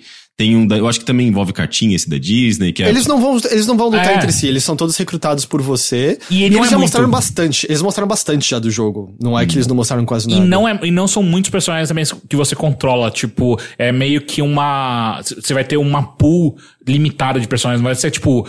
Ultimato, tá ligado? É, é, é, Avengers. Vai ser um rolê mais limitado de personagens ali. É, como se fosse um, um timinho que você vai construindo, como se fosse mesmo o, o Chimera Squad, ou então até mesmo. Puta, como é que é? Tinha um outro jogo que fazia isso. E, e ele também, tipo, ele tem os que precisa ter, sabe? Tipo, ah, tem o Capitão América, o Homem de Ferro, Wolverine. o Wolverine. Mas ele tá se focando em figuras conhecidas, mas fora um pouquinho desse eixo, sabe? Tipo, Blade, Motoqueiro Fantasma. Tem uma aí que. Como é que era? Eu acho que o poder dela é que ela pode desejar qualquer coisa, mas ela nunca mais pode desejar aquela coisa usando aquela mesma palavra. Parece, Ah, parece, é. parece um jogo de tabuleiro, party game, assim. o- É. Então, dela. aí o que. O, foi o velho Donaf que me explicou isso. Que é tipo, por exemplo, se ela precisa de uma corda, ela pode falar, quero uma corda. Aí aparece uma corda. Só que se ela precisa de uma corda de novo, ela tem que falar. Quero um laço. Puf, aí ela pode, entendeu? E aí a corda já é precisa, laço. aí precisa de novo da corda, quero um cipó. Puf, entendeu? E aí é meio esse o lance, assim. De, Gente, Por que ela pede, um- "Quero tudo"? É, é basicamente o Scribblenauts, o jogo, o poder dela. É, tipo, Sim. Eu não sei como vai ser a mecânica disso no jogo, é claro, mas pareceu interessante. Estamos chegando no final da lista, você não vai perder Faustão, Teixeira? Já tô perdendo. Oxenfree 2 Lost Signals, continuação de Oxenfree. Não joguei eu gosto nem o primeiro. Eu joguei o primeiro, eu gosto do primeiro. Acho que o final do primeiro é meio ruinzinho, mas eu gosto do, do primeiro. O estúdio foi comprado, não foi? Eles foram comprados por quem mesmo? Pelo Google? Pelo. Ai, Google, Esqueci. sério? A Cara. Night School foi comprada por alguém recentemente, por alguém que não é muito legal. Tencent. Foi pela Tencent? Não, só chutei porque Ah, a Tencent tá. compra tudo, né? Netflix? Ah, foi Netflix, foi Netflix. Parece legal. Eu que, por alguma razão, marquei bobeira. She Dreams Elsewhere, que talvez estava na minha lista do ano passado de jogos esperados, e agora talvez vá sair. É, isso daí também tá sendo desenvolvido há bastante tempo. E é um Tá sempre RPGzinho. coming soon. É, é um RPG com visual bem simples, mas interessante. Me parece ter uma coisa meio uh, Earthbound, mas Uhum. com talvez com uma temática mais, uh, sei lá, menos surreal, assim, mais pessoal, mais uh, intimista. Não sei, ele parece interessante. Um RPG com essas inspirações, com uma pegada meio própria. Ah, é, não sei, eu, eu gosto de tudo que eu vejo do visual e, e, e trilha dele, e então eu quero. É, quero. a trilha parece interessante, meio trip hop, assim, um hip hop bem uh, lo-fi, assim. Suicide Squad, Kill the Justice League. Outro que Deus tenha piedade da minha alma, porque pareceu super legal ah, o que eles mostraram já de gameplay. Cara, eu tô, na, eu tô na mesma que você. Tipo, quando eu me falava um jogo do Esquadrão Suicida, parecia só uma ideia ruim. Aí eles mostraram gameplay, foi. Esqueci quando foi. Foi ano passado. Acho que foi no Game Awards. Foi não a Game Awards. Game Awards. É, e pareceu, pareceu muito legal. Nossa, Pareceu parece legal. FMV. É, é bem bonito, né? Ah. Eu gostei bastante do que a gente viu de, de movimentação na cidade, dos poderes, dos golpes e tudo mais. Eu. Tem, tem as dúvidas, né, que você levantou bem, Heitor, quando eles anunciaram, que é tipo, como que eles vão. Como que a galera do Suicide Squad vai lutar contra os super-heróis, né? Como, quais são as definições, ou melhor, as limitações que vão colocar pros super-heróis. Mas, cara, tá parecendo um, um jogo interessante, sabe? Tipo. Vamos ver. Porque eu vou ficar decepcionado, sabe? Se for só, tipo, ah, luta contra o Flash, ele fica rodopiando e você pratatatá e vai tirando um pouquinho de vida dele. Eu acho que, pô, precisa ter, tipo, maneiras criativas pra ca- conseguir derrotar cada um dessas figuras Sim. que são basicamente deuses, sabe? Uhum. É, jogo de bonequinho, né? Jogo de bonequinho, jogo, Jogo de de bonequinho. bonequinho. Silk Song. Silk Song, que, pô, sai esse ano. Ah, esse sai daí também, ano. né? É um delírio coletivo. É, tem que, não é possível que não saia esse ano. Não é possível. Eu não devia Eu nem não estar ligo, nessa né? lista. Eu não ligo. Eu faço parte dessa, desse grupo de pessoas que. que não liga. É, eu também não ligo, mas assim, é, é- é- às vezes você entra no Twitter, tá, tá lá a galera lá. Silk Song. na- Tá lá o pessoal. Trending, trending Topics, as pessoas falando, eu não aguento mais. Blá, blá, blá, blá, blá. Eu fico, ah, gente, que isso, pelo amor de Pessoal no beco consumindo droga, sabe? Ah, seu que som tá vindo, cara. Cara, não, mas pelo, pelo tempo eu acho, eu acho que tá vindo. Eu acho que tá vindo. Eu acho que tá vindo. E eu, eu virei a pessoa que me importa, né? Porque quando eu joguei a segunda vez o Hollow Knight eu gostei. A gente tem tanta Metroidvania, vai jogar outro Metroidvania. Não, eu joguei vários nesse processo. Não, eu o tô, eu tô falando da galera que fica reclamando, que fala, ah, nunca mais vou assistir um direct, blá blá blá.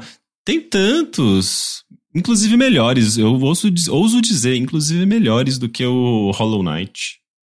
Acabou, né? Acabou a lista? Tem, não, tem, tem TBA. Tem só os Ah, TBA, que é a mesma coisa, né? Tipo, aliás, na verdade, a gente não sabe se vai ser em 2002, mas 2022.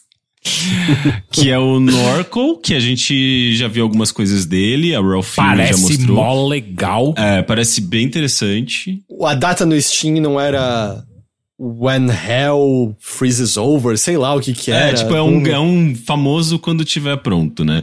É, que também é um point and click, um adventure, que eu acho que eh, talvez tenha até um, um quê, assim, do...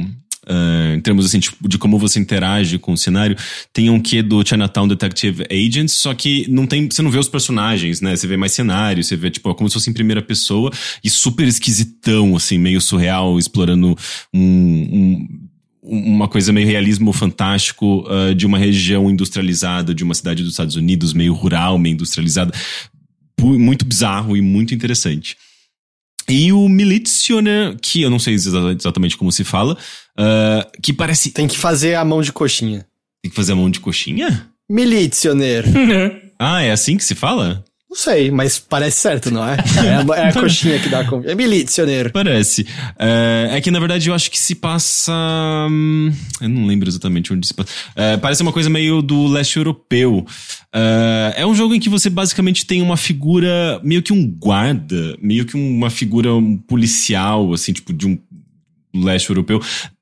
Num, gigante observando tudo que você faz uh, no jogo. E você tá meio que numa, numa cidade meio histórica também. Uh, e, você joga em primeira pessoa e ele fica te observando. E você meio que conversa com ele usando o, o, o, o microfone. E claro, jogos que envolvem microfone geralmente são muito limitados. Mas uh, tudo que esse jogo mostrou até agora lhe parece muito esquisito e muito interessante. É, ele é bem assustador, o policialzão gigante. É, tem um lance meio de monitoramento, né? Eu acho que ele tá falando justamente sobre isso, sobre. É um personagem que tá monitorando tudo que você faz, de vigilância. É, deve ter alguma coisa meio política por trás de tudo. Uh, ainda mais que é um policial, né? Uma figura meio uh, de autoridade, assim. Uh, e é um, um, jogo meio de mundo aberto, então acho que você, dependendo de como você resolve certos uh, os problemas, né? Tipo, a passagem, uh, o seu progresso pela cidade, você pode ser punido por esse policial. Então tem um lance. inclusive, é um personagem que é gerado por uma inteligência artificial, assim. Então você meio que tem que julgar, eh, entender se ele vai te julgar de uma maneira. Uh, que possa te prejudicar, sabe? Tem um lance meio moral ali. Ele parece genuinamente interessante esse jogo. E, e assustador. Uh, eu só queria mencionar, porque eu vi alguém falando no chat e eu não botei, eu tinha esquecido. Splatoon 3, né? Splatoon 3. Splatoon 3, olha só. Splatoon 3. Mas, agora sim acabou a lista dos jogos que a gente separou para falar que a gente mais tá animado para jogar nesse ano. Acabou! Sim. É, Tem bastante coisa boa, hein? Tem bastante é, coisa então, boa, hein? Eu, eu acho que esse ano vai ser um ano bem, bem rico. Mais uma vez, teve coisas que a gente não botou de propósito porque não é exatamente nossa praia. A gente tava botando uma lista relacionada às coisas que a gente tá mais animado. Ah, sim, uh... é, tem milhões e milhões de jogos que vão sair que, que não estão nessa lista. Literalmente milhões de jogos. Tipo, os que os Kriri acabou de botar no chat. E Tartarugas Ninja? É, justamente, tipo, parece legal, mas não é um que a gente tá particularmente animado. É só não, é, isso. provavelmente eu esqueci de coisas que eu tô animado e que eu não coloquei, porque justamente a gente tá, tá, lidando com muitos jogos, mas. Muita coisa indie, especialmente, né, acaba aparecendo mais de surpresa, volta e meia. Sim. Tipo, ano passado eu, a gente não sabia Loop Hero e, e né? Foi o jogo do ano do Rick, por exemplo. Ah, sim, é. certamente. Eu amei. Isso aí mudou minha é. vida. É, então, então, tipo, são, são as, as coisas que a gente uh, colocou. Uh, mas óbvio, tem, tem muitas e muito mais coisas. E é isso, a gente espera que entenda, não é pra ficar bravo porque a gente não citou alguma coisa. Pode ficar bravo também, não ligo. Eu ligo, não fica bravo. Não, a gente lembrou de muitos jogos, duas horas e meia de podcast, a gente lembrou, lembrou de dezenas de jogos. Uh, Perdi o Faustão foi? entrando de moto. Sério? Pega no, no YouTube ali, ó. Então, com isso, sim, a gente vai se despedindo de vocês nessa edição aqui do Mothership. Muito obrigado a todos vocês pela companhia, muito obrigado a vocês pela audiência. A gente espera que a lista tenha sido divertida, que tenha, tenha ajudado a dar uma pensada em coisas que vocês possam querer estar de olho e jogar nesse ano aí que, que está apenas começando. Muito obrigado, Henrique, pela companhia. Eu que agradeço. Muito obrigado, Teixeira, pela companhia. Eu que agradeço demais a você e a toda a nossa audiência que assistiu ao vivo e quem tá escutando a gente. Bom Faustão para você. Muito obrigado. Bom BBB para você, Rick. Muito obrigado. A gente ouve sobre Faustão no bilheteria de amanhã, né? Sim. Olha, é verdade, já, já, já tá na agulha. Bilheteria esse que você vai poder ouvir se você apoiar o Overloader com um Subtier 2 ou mais aqui na Twitch, ou se você apoiar por 12 reais ou mais no Apoia-se ou no PicPay, que aí isso te dá acesso ao nosso podcast exclusivo Bilheteria tá bom? A gente lembra sempre que esses apoios são essenciais pra gente poder manter o Overloader de pé. Se você gosta desses conteúdos que a gente faz, desse nosso trabalho, uh, já considere se tornar um apoiador, porque é, é o que faz a gente poder manter uh, as atividades de pé. E é isso. É isso, né? Muito obrigado mais uma vez a todos vocês. A gente vai se despedindo com a tristeza de que a Dominus cancelou a pizza de pão de alho. Nossa, Domino's é uma merda, né? Então foda-se. É, nossa pizza de pão de alho era boa, tô triste. Ah, mas é isso, nem sempre a gente tem ah, o que a gente quer. Tchau, gente! Tchau! Tchau.